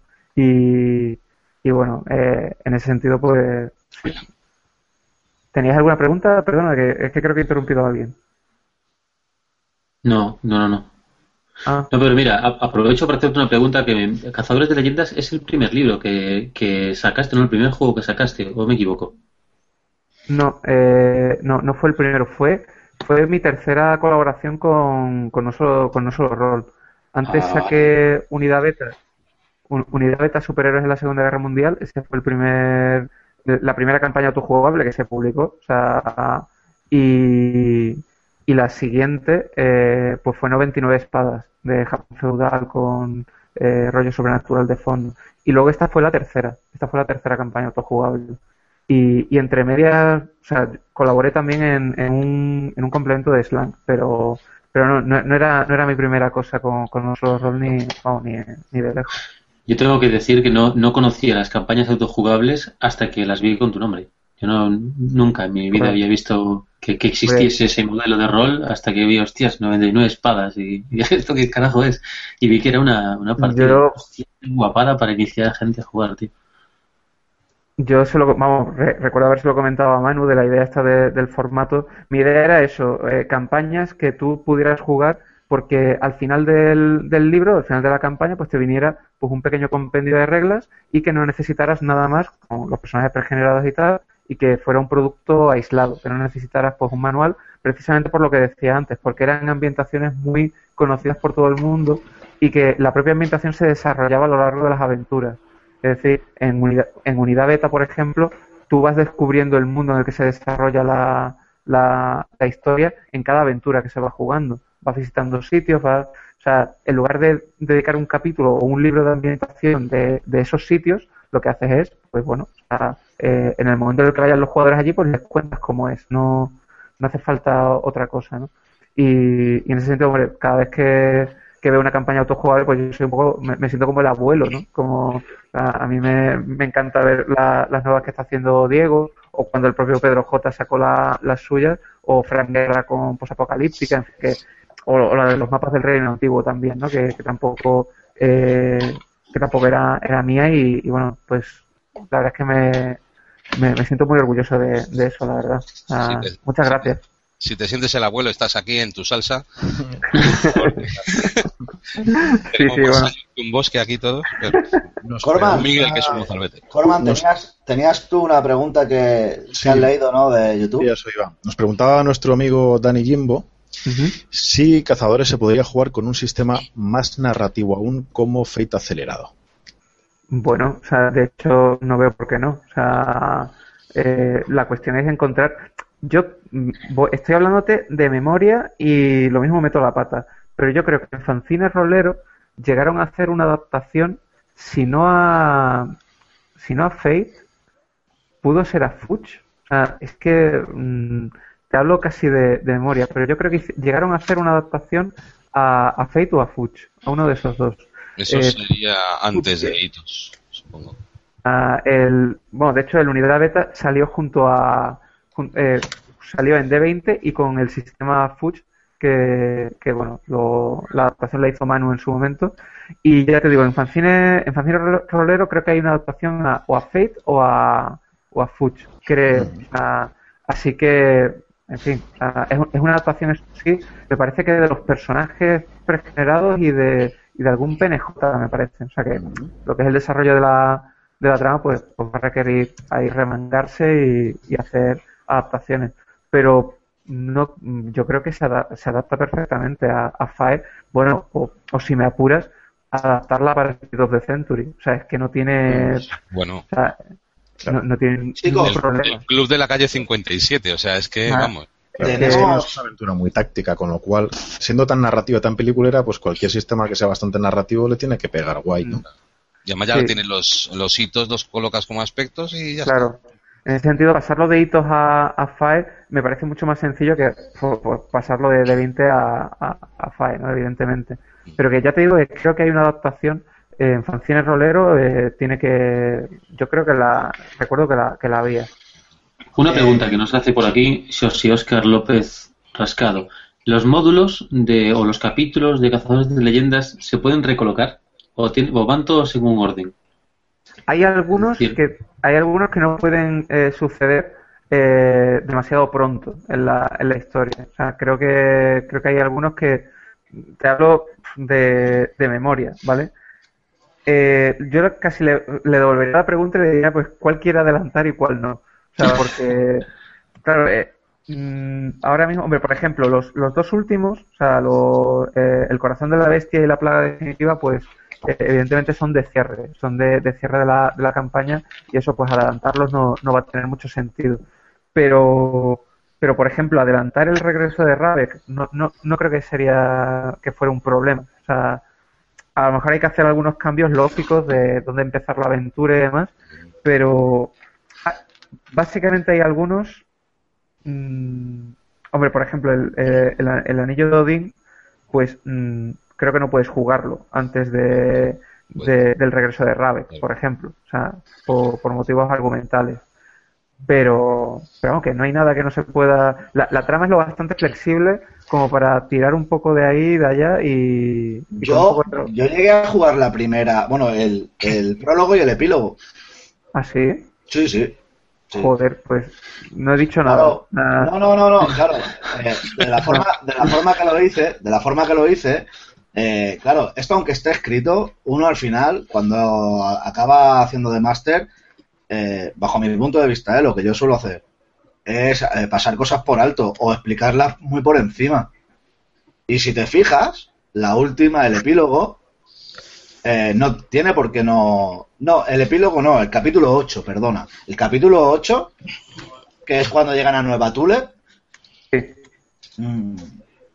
Yo lo, lo- lo enfoqué de manera de que los personajes eh, llegaran allí para vivir una aventura explosiva y rápida, eh, pasando muchas cosas por alto que no, no tenían por qué conocer lo- los personajes. Pero bueno, es lo que te digo, eh, también soy yo, ¿sabes? Que No, no, pero, pero Que tienes, se te va. tienes- o sea, ti- tienes razón. De hecho, sería una cuestión de plantearse dirigir la campaña o no. Es decir, tú puedes usarla como pequeñas aventuras que, ta- tal y como yo lo tenía pensado en, en- en su primera concepción, que eran pues aventuras aisladas para, para, para justificar que mis colegas pudieran jugar siempre que estuvieran los que los que estuvieran, ¿vale?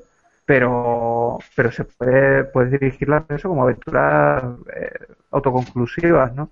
Lo que pasa, hombre, yo creo que el espíritu de la campaña se disfruta más eh, jugándola en, exacto. en, en el orden. O sea, pero que no creo que haya problema, sobre todo en intercambiar a lo mejor uno de los módulos de, de en medio, eh, intercambiarlos de, de sitio, ¿no? No sé si, si era un poco, iba por ahí un poco la pregunta, pero Sí. Hacemos, hacemos una cosita, eh, no sé cuánto tiempo nos quedará, pero bueno, yo la verdad es que estoy muy a gusto. eh, por mí, me quedaría hasta mañana. Eh, vamos a ir, repasamos un poquito los los 10 capítulos. eh, a ver, a ver que, si nos acordamos o si podemos, así muy por encima, ¿vale? Eh, el primero fue a mí realmente el, que, el que más me, me enganchó, sobre todo por lo que comentaba antes David, ¿no? Eh, te encuentras en el Nepal colgado, esa, esa sensación, eh, justo cuando llegas al templo, encuentras a los monjes. Eh, ¿Qué nos puedes decir de esto, Ismael?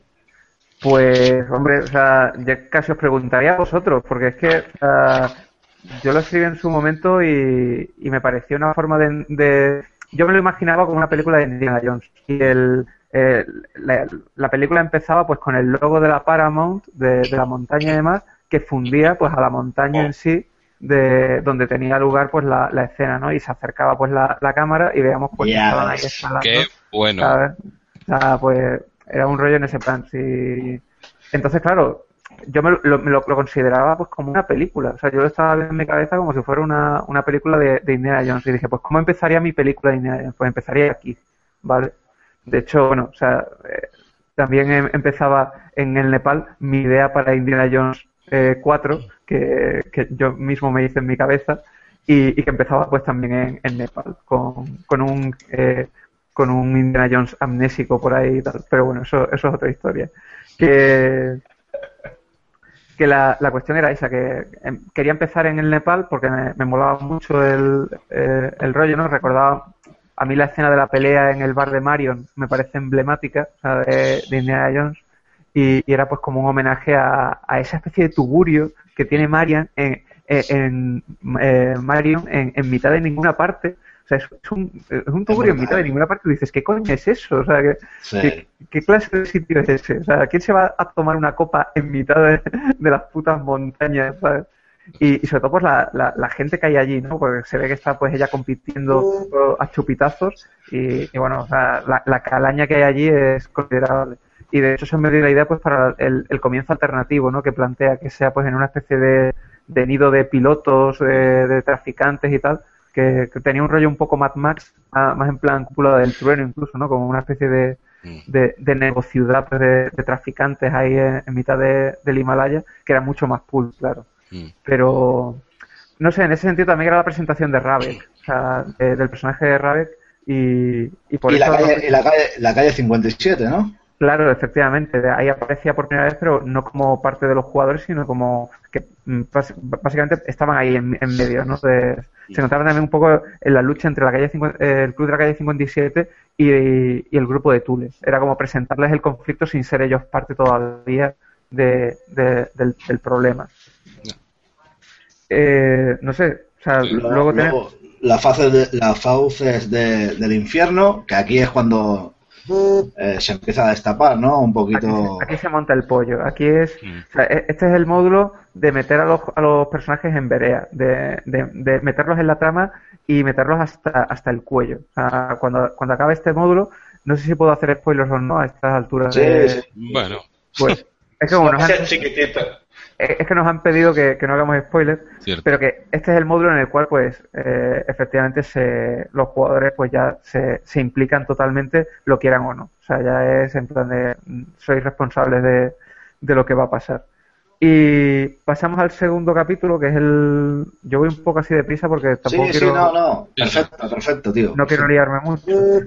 El del mal de Zimmer, que es una historia de espionaje, es una historia muy de espionaje, muy de... eh, se sale un poco del tono de Indiana Jones habitual, pero bebe un poco también del- de, ese otro Indiana Jones que se nos ha dejado intuir en las películas, que de hecho lo menciona en la, en la cuarta, en una de las pocas cosas buenas que tiene.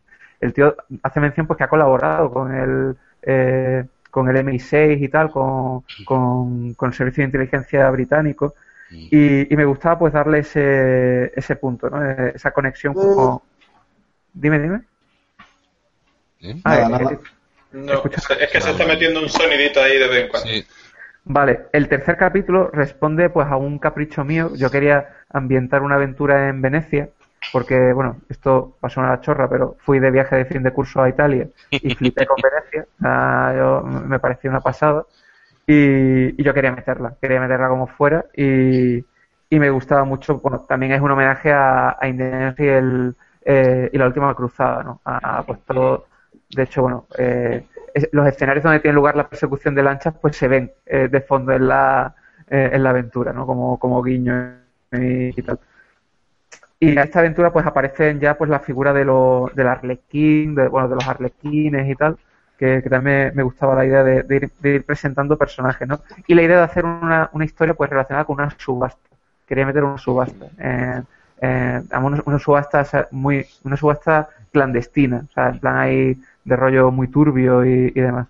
Aquí he de decir que me inspiré también en un módulo de la llamada de Toulouse muy bueno, del eh, un complemento que se llama El Manicomio y otras historias, pues que hay un módulo magnífico, a mí, bueno, a mí me parece magnífico, que es una subasta. Es una subasta y, y solo con la subasta ya tienes ahí mm, de semilla para una campaña de la hostia, de, de no parar. O sea, yo, esa aventura me, me gustó mucho y, hombre, no, no llego a su, a su nivel de profundidad, pero quería meter una subasta y, y, y que quedara guay, ¿no? De hecho, ese Luego tenemos- se llama La Subasta y es el primer módulo del manicomio. Cierto, es verdad. O sea, de hecho, se llama La Subasta. No se ocurrieron mucho el nombre, En pero... Chaosium suena así. ¿eh? dice, hay una aventura en un barco. Dice, el barco. venga. El barco, no, no, no lo piensan mucho, ¿sabes? Dicen, ¿Para qué? Ah, pero bueno, la, la cuarta aventura es, digamos, va- cambia de tercio totalmente. Habíamos tenido dos aventuras de corte un poco de espionaje, ¿no? La del mal de Zimmer y la de Mascarada Veneciana. Y ahora pues quería meter un rollo más de aventura física, de, de que tuvieran que ir a un sitio y que pues el, el riesgo fuera en un, en un sitio inhóspito, ¿no? Más, más de adentrarse a lo desconocido. Y, y bueno, pues es la aventura que se desarrolla pues en, en los Cárpatos, eh, con la de los cazadores de diablos, ¿no? Que es una aventura mucho más de acción, tiene más, bastante más acción que, que las anteriores, y pues te introduce un grupo de personajes que están metidos como PNJ, pero que hasta cierto punto pueden ser sustitutos de algún personaje protagonista, que son los cazadores, los cazadores que aparecen en la historia, eh, para no hacer mucho spoiler, pues, pues pueden llegar a ser miembros del, equipo. No, no, no hace, no falta ser un, un máster genial pues para darse cuenta de, de eso, ¿no? de que es un recurso ahí, que es un, capote, ¿no? Que se echa para... Un, detalle sobre ese grupo de PNJs. Sí. Eh, cuando yo dirigí esta partida, eh, realmente en el módulo no viene muy especificado cuál es la relación entre ese grupo de mercenarios o como lo quieras llamar con uno de los personajes principales. Tampoco quiero hacer demasiado spoiler, Sí. ¿vale? Pero está todo tan dado. Tan fácil de, de asumir de que es la relación que a ti te dé la gana, que el, el propio pres- el, el propio jugador que llevaba al personaje del que estoy hablando se montó una película él solo. Entonces estuvimos media hora en plan de sí, porque tú hiciste esto en aquel tiempo, tal. Y es muy chulo. Es lo que sigo diciendo, que es que mm, por mucha trama, mucho dirigismo, mucho no sé qué, no sé cuánto, al final son escenas que molan y tienen que molar. Es Pues, hombre, Perdón me alegra, la- me, me alegra que, que lo pillaras porque efectivamente estaba puesto ahí para. No está, no, no está especificado claramente, pero está hecho para eso, para que cualquier, para que cualquiera pueda recogerlo y desarrollarlo a, a su gusto, ¿no? Bueno, luego tenemos el siguiente módulo, que es el Testamento de Séneca, que es el quinto, que, es mi, mi favorito. que es el que se desarrolla pues en la Guerra Civil Española. Y pues yo quería meter uno en la Guerra Civil Española porque me parecía pues una eh, un escenario muy interesante, además por fecha coincide perfectamente y, y bueno pues es una historia pues también muy de acción, ¿no? Igual que, que la de los cazadores de diablos. A mí ese capítulo me apasiona porque el hecho de imaginarme a Drácula con acento cordobés es que me puede. ¿Cómo Spoiler, no, no, no. spoiler. ¿Cómo que no? Esto ya lo has visto tú en el cine.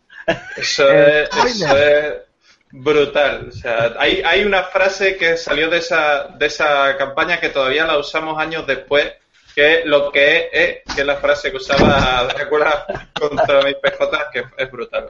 Bueno, pues después de este eh, spoiler cómico de, de Diego, cabrón, que bueno, viene otro módulo que es el regreso de Ravek, que yo tam- cuando no me quiero currar el, el- el nombre de un módulo tampoco me, lo, me como mucho la cabeza. Y tampoco va de spoilers la cosa, ¿no? No, no, no, pero está, está pensado para eso, para que tú digas, hostia, pero ¿cómo puede volver? Pero si está muerto, o sea, ¿cómo, cómo volver? Pues esa es un poco la... eh, Eso es como el, el lector ahí poco avispado que ve y dice Fumanchu. Y dice, Claro. coño, pero el segundo libro se llama El regreso de Fumanchu. claro. Pero el primero se lo cargan. ¿Cómo? Dices ¿Cómo? tú, "Soy- ¿esto qué es? Vale. Pues Sí. este, este módulo, pues me- eh, eh, no es que tiene acción y demás, pero vuelve un poco al tono de, al tono un poco de espionaje y de, y de acción menos, con menos exploración, ¿no? Con menos, eh, eh, Investigación. sí, más, más, de investigación, pero entre comillas, porque tiene bastante acción también. Mm. Luego, el siguiente módulo es el del Anillo de Odín, que es, pues, se desarrolla en París, y este es un rollo psicothriller totalmente, o sea, esto es en plan de dar caza a un psicópata. Y, y meto pues un homenaje a, a un personaje de, de, de Fate of Atlantis, que es una, que es la medium que acompaña a, a Indy en, Irina. en- ¿what? ¿Perdona? No, no. No, no. Irina Falco no, no, no precisamente. No, no, hay, hay Eh, muchas irinas rusas por ahí dando vueltas. Pero el. No, el. el- Inside el- joke. Inside joke, ¿no? Vale, vale. Sí.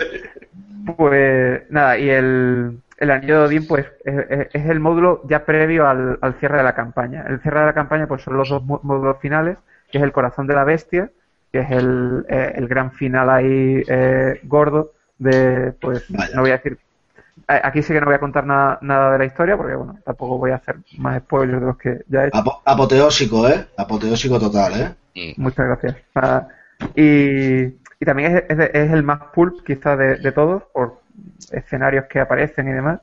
Y luego un epílogo que es cierto que puede que el final final no sea ese y que se prolongue a, a un epílogo que es casi un modo opcional, que ya depende de, de cómo acabe el corazón de la bestia, pues mm, te vienen formas de cerrar la, la campaña, ¿no? Eh, y bueno, o sea, poco más. O sea, eh, sé que el- los últimos módulos he pasado un poco por encima, pero como se nos está haciendo tan tarde, tampoco, tampoco Sí, puedo.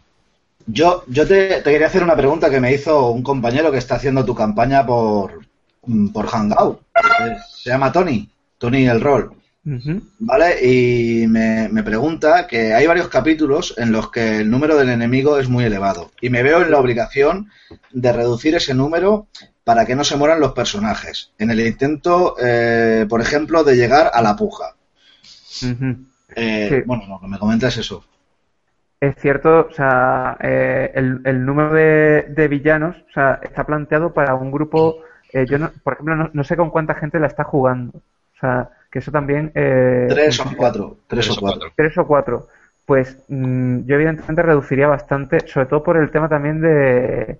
eh, ¿Con qué la estás jugando? ¿Con hitos o con, o con D20? Con hitos, con hitos. Dos. con hitos. Con hitos, ¿no? Pues... Lo que pasa es que Tony y el rol están haciendo una versión muy propia, ¿eh? También. Eh, ellos eh, están improvisando bastante cosas sobre la trama. Bueno, pues como realmente lo que has comentado antes, que es como hay que jugarla, ¿no? Sí, sí, como tiene ser. ¿no? momentos, pero tú vas... De hecho, hay personajes que son no de los pregenerados y tal. Un saludo a Tony y el rol. Pues, hombre, yo desde aquí también le, saludo y me siento muy honrado de que, de que esté llevando a cabo la, la campaña. Eh, Estas cosas a mí me parecen flipantes, ¿no? De, ver cómo tu aventura pues la, juega más gente y, y se lo pasa bien, que, que es lo importante. Pero sí es verdad que si, que si tiene que reducir el número de, de, villanos, que, que lo haga, ¿eh? O sea, porque es que, o sea, está planteado, lo- los números que se, que se fijan como número de, de villanos, yo los puse pensando en, en un grupo, en, en la idea de que jugara el grupo completo, de cinco jugadores, y, y bueno, planteando que a lo mejor. eh, Y con otro, con otro sistema, con puntos de vida, con, Con- puntos otro rollo. Aquí un tiro te deja un personaje temblando. Claro, entonces, al, al- al- al utilizar otro sistema, quizá habría que rebajar el, número de, de- villanos, sobre todo en, en escenas efectivamente como plantea de donde hay muchos eh, villanos enfrentados a los, a los personajes, ¿no? que pues que lo, que, lo reduzca, o sea, lo reduzca, pues no, no te puedo decir una medida exacta y, escena por escena, ¿no? Habría que, ver la- las circunstancias, pero que, sí que es cierto que quizá con el nuevo sistema pues habría que, rebajar la, la cantidad de, de villanos, ¿no? De, Luego otra duda, otra duda que me comenta Tony, ¿vale? Porque mm, fíjate, eh, esto no es que me lo, lo haya preguntado ahora, ¿eh? Esto del chaval cuando nosotros eh, pusimos en, en Google Plus que íbamos a, a entrevistarte íbamos a tener una charla, eh, el chaval ya me dijo, hostia, si no voy a poder verlo, quiero que le hagas estas preguntas porque la verdad que también por otra parte se lo merece, ¿no? Porque ha sí, estado, ha estado. Entonces, más que una duda es una queja lo que tiene, ¿vale? Y es que él no logra eh, en, el capítulo 3 entender en ninguna de las maneras la descripción que haces en la sala de los espejos. Sí, bueno, eh, es súper compleja. O sea, ahí yo reconozco, o sea, eh, yo sí, ese tipo de cosas la...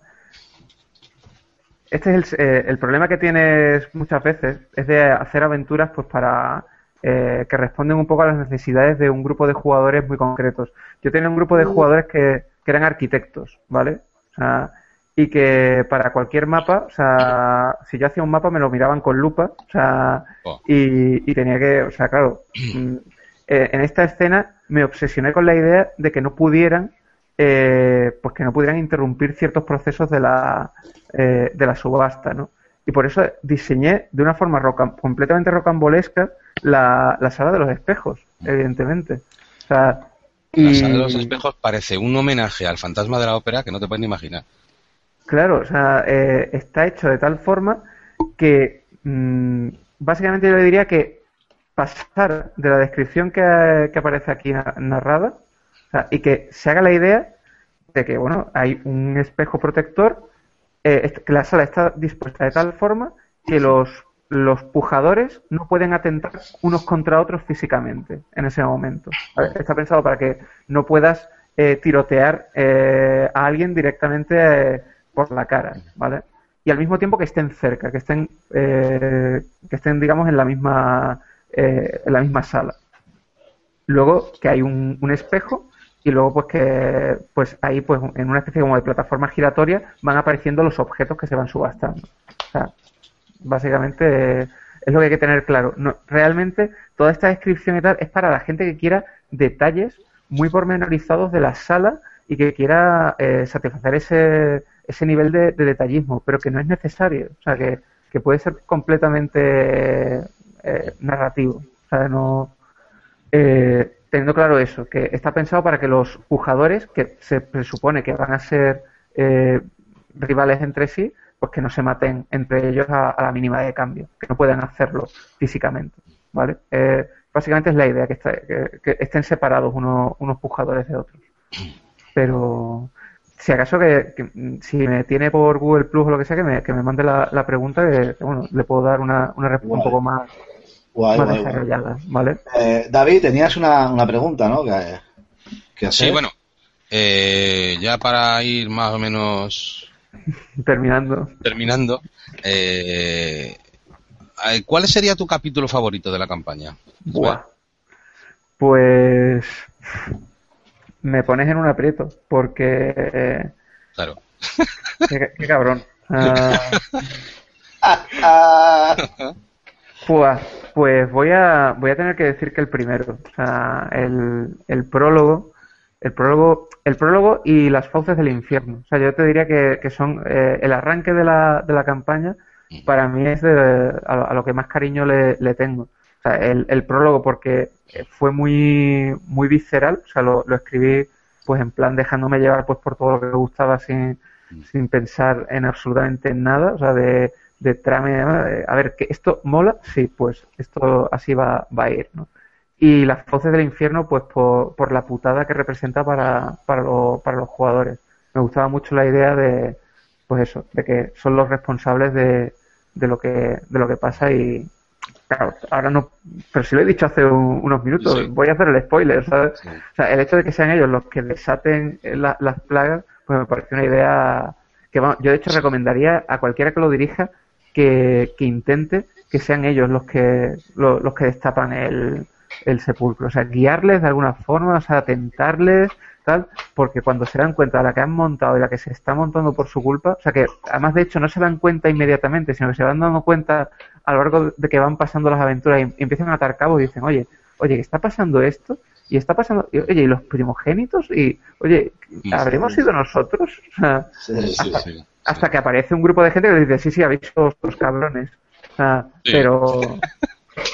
Es muy difícil de hilar, ¿eh? Yo mis personajes, vamos, estamos empezando la la- el quinto capítulo y vamos, ni puñetera idea, ¿eh? Claro, claro, no, no, es que está pensado para que sea difícil de hilar, para que, para que no sea obvio, para que no sea una cosa... eh, porque ten en cuenta que es que una vez empiezas a atar los cabos, se atan muy rápido. Mm. O sea, en cuanto empieza... eh, y claro, la idea es que tarden mucho en atarlos y cuando se den cuenta esté, ya esté muy desarrollada la sí, historia sí. y digan, hostia, o sea, la que, la que hemos montado y hemos sido nosotros. ¿sabes? Entonces me parecía... Me, me- me parece que puede quedar un efecto muy, muy chulo, ¿no? Sí, sí, sí. Yo ahí hice, en, aparte, eh, do- dos detalles, jo, lo siento alargarme, ¿vale? No, Hay un detalle que me falta, que, que creo, no me acuerdo si lo dirigía así, pero el único detalle que más mola todavía de la, de la máscara de Fukang es que al final el avión que yo hice que al final le rescatara el Club 57 tal en avión, pilotando el propio Douglas Archer tal, que era que cuando cerraran la puerta del avión desde fuera pusiera aerolíneas Rade. Oh, qué bueno. La Oche. ¿vale? Buena suerte, la Oche. O sea, Exactamente. La Oche. O sea, es que, de hecho, la primera vez que yo dirigí eso, lo hice así. Ah, qué bueno, o sea, Dios mío, la Unimente. La No, no, es que, pero es que el homenaje es está clarísimo. O sea, es que tú dices, Sí, sí. que yo- o sea, no vas a poner Aerolíneas Rabeck o... Claro. es que es lo suyo. O sea, eh, Es que eso es lo que tiene la campaña esta, que es que son todos detallitos. Y otro detallito que metí en las fauces del infierno, que ya es que me pareció ya exageradamente bestial, que hubiera fosos de lava. Entonces yo metí fosos de Oh. brea. Oh, qué bueno. En homenaje a la momia. Claro. No, no, no. O sea, ya- ahí, ahí, por ejemplo, o sea, yo puse la lava porque me parecía muy representativo, me parecía muy Sí. icónico, ¿no? Es lo que, o con los colores rojos así y tal. Y, Yo pero, puse unas. Yo lo que hice fue que en vez de ser lava, que no se ve nada en la lava, yo puse un montón de brea, o sea, como si fuera una especie de río de, de brea, y había restos flotando en la brea de pues de soldados mm, napoleónicos y cosas qué así. guapo, qué guapo. Y moló, vamos, a la gente le moló mucho. Claro, claro, no, es un detallazo, claro, que no, no había caído en el hecho de que, claro, en la lava no se va a ver ese Claro. detalle, ¿no? Pero, pero fíjate, cosas, co- cosas que te ciegan porque lo ves como, como si fuera una película. Entonces te fijas más en los colores, en los Claro. colores de la escena, que en otra cosa, ¿sabes? En, en algo argumentalmente molón como eso. Claro, Esta campaña es que es una caja de herramientas. Es una caja de herramientas que tú vas usando. Y hay veces que te gusta más usar un desarrollador del 7 o un desarrollador del 5. Bueno, y vamos a seguir. Creo que Sirio tiene una otra pregunta, ¿no? ¿Eh? Miguel, No, he usurpado él. Sí, queda, queda una pregunta. eh, si no tenéis ninguna pregunta más, eh, eh, ¿qué, qué, qué personaje es el que más el que más te mola? De los personajes pregenerados, pues. Joder, es que me lo siento, pero tengo que, que elegir dos. O sea, yo no puedo. No, no voy a poder quedarme con uno. Porque es la pareja que forman Madeleine Archer y, y McCready. O sea, yo creo que eso, esa pareja de personajes es, brutal. O sea, a mí me, parece muy, muy chulo. Y, hombre, si, si tuviera que elegir un personaje, un personaje como tal, pues tendría que elegir McCready, que era que desde el principio ha sido un personaje jugador, ¿no? Pero la sinergia que se crea cuando juegan lo- los dos personajes y, demás, yo creo que puede, que a mi gusto es lo que lo- los, los más chulos, ¿no? Hombre, Lo, de, lo, de, lo del diario, eh, cuando acaba, empieza cada capítulo, ¿eso fue idea tuya? Sí, o sea, yo tenía la idea de, de eso, de introducir lo- el diario de, de Logan McCready. O sea, de como. Yo he sido siempre muy fan de, de lo, de manual de Cyberpunk 2020, que fue donde primero lo vi, que es de meter eh, eh, o expresiones de personajes o peque- pequeños textos que, que son mm, personajes hablando de ese, universo que te transmiten muchísimo más que narraciones enteras de descripciones de cómo son edificios o de cómo son las calles. Yo necesito leer cómo habla, eh, cómo, cómo hablan los personajes de ese sitio. Y en este caso, pues me gustaba la idea de que la gente viera cómo se expresa eh, uno de los personajes en su diario personal, ¿no? Y que, que va contando lo que le va pasando y la forma que tiene de expresarse, de, que es un tío tosco y incluso escri- como escribe, pues más que como escribe es como habla, porque realmente, aunque es- se supone que es un diario, pues prácticamente la pues la, la forma de hablar que tiene. ¿no? Pero sí, era, fue una idea de, de darle algo bonito ¿no? al, al inicio de cada, de cada capítulo. O sea, básicamente. Bueno, pues chicos, ¿tenéis alguna última pregunta que hacer? ¿Os ha quedado todo, os ha quedado todo claro? Sí. ¿Algún improperio? ¿Alguna...? A mí me han dado unas ganas de jugar que no veas. A mí me pasa igual, sí, me Sí, apetece releerla. sí, sí, vamos a vamos a hacer vamos a hacer una partida, si, si nos va a hacer una partida. Una partida solo aquí. Mira, si con Dimensión Y llevamos cuatro sesiones, Bueno, con esto amigo, no podemos estar tres años, macho. Mira, yo, yo me comprometo a que si conseguís re- reuniros todos vosotros en un mismo sitio físico, yo os hago una partida de Ah, cazadores. En No, no, no. Pero O sea, si yo estoy en Argentina, tío. que estás en Argentina, ¿qué me dices? Claro. Hostia puta. Pues, pues va a estar difícil, ¿eh? Pues va a estar difícil. Pero- eso. Una cosita, eh, ¿en qué andas ahora metido, Ismael? ¿Qué es lo que... Pues, ¿en qué ando metido? algo rolero? Pues estoy pasando un- una, una temporada de, de descanso después de hacer varias cosillas y con Dream Riders y tal. Y, y estoy, bueno, todavía tengo entre manos el juego de rol de Justicia Infinita. Bueno, que se llama The Wheel, que es el, juego de rol este con cartas y, y demás que aparece pues, por, por ahí. Y sois unos mamones. O sea, que nada, pues el juego este de Justicia Infinita de las cartas y, y demás, pues, pues es el que lo que tengo ahí, digamos, trabajando, lo tengo ahora un poco aparta- apartado. Y, a nivel rolero he de decir que no, pues que estoy, pre- vamos, como mucho preparando más cosas de Dream Riders, de profundizando un poco en, en el juego, otras opciones de juego, aprender también de, de entre comillas, pues eh, cosas que son eh, que son mejorables o que, o que se pueden explotar más de- del juego y que a lo mejor pues se han quedado meramente intuidas ¿no? en, el, en el manual eh, que está publicado y que creo que, que puede dar más, más de sí, que puede, puede ser aún mejor. Me alegro Así mucho que- eso. La verdad, me alegro un montón escuchar eso. un montón. Ujú. Sí, Exacto, bueno, tío.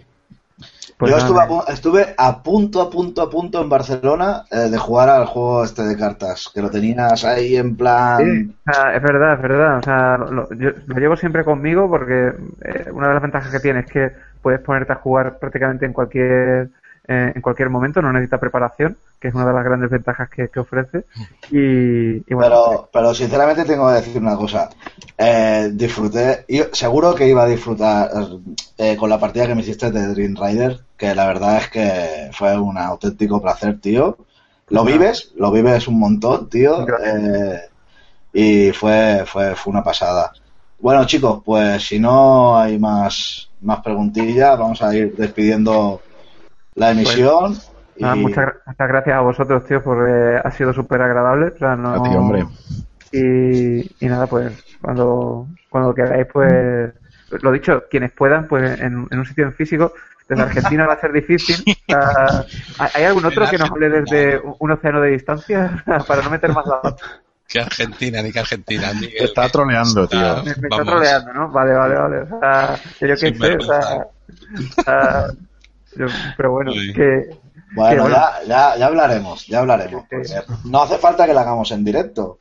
La podemos hacer eh, para nosotros. eh, Claro. ¿Sabes lo que te quiero decir? Si es en Que directo es más negociable todavía. O sea, si, si no es en directo es más negociable. por eso, Ah, por eso, por eso, por eso. Estamos dando muchísima envidia ahora mismo mucho, a muchísima. Pero, pero bueno, o sea, no, espero veros por lo menos en, eh, en algunas jornadas en las TDN o en, o en, en algunas. ¿Vale? Lo dicho, señores. Muchas gracias a, a los chicos de, de la viuda de Don Vicente. Muchísimas gracias a ti, Ismael. Y gracias a casi 10 espectadores que hemos tenido viendo esto. No Casi veas. bien. Increíble. Flipante. Casi nueve y medio. compraros, compraros el libro porque la verdad es que mola un montón. Así que nada, adiós. Señores. Fortuna y gloria a todos.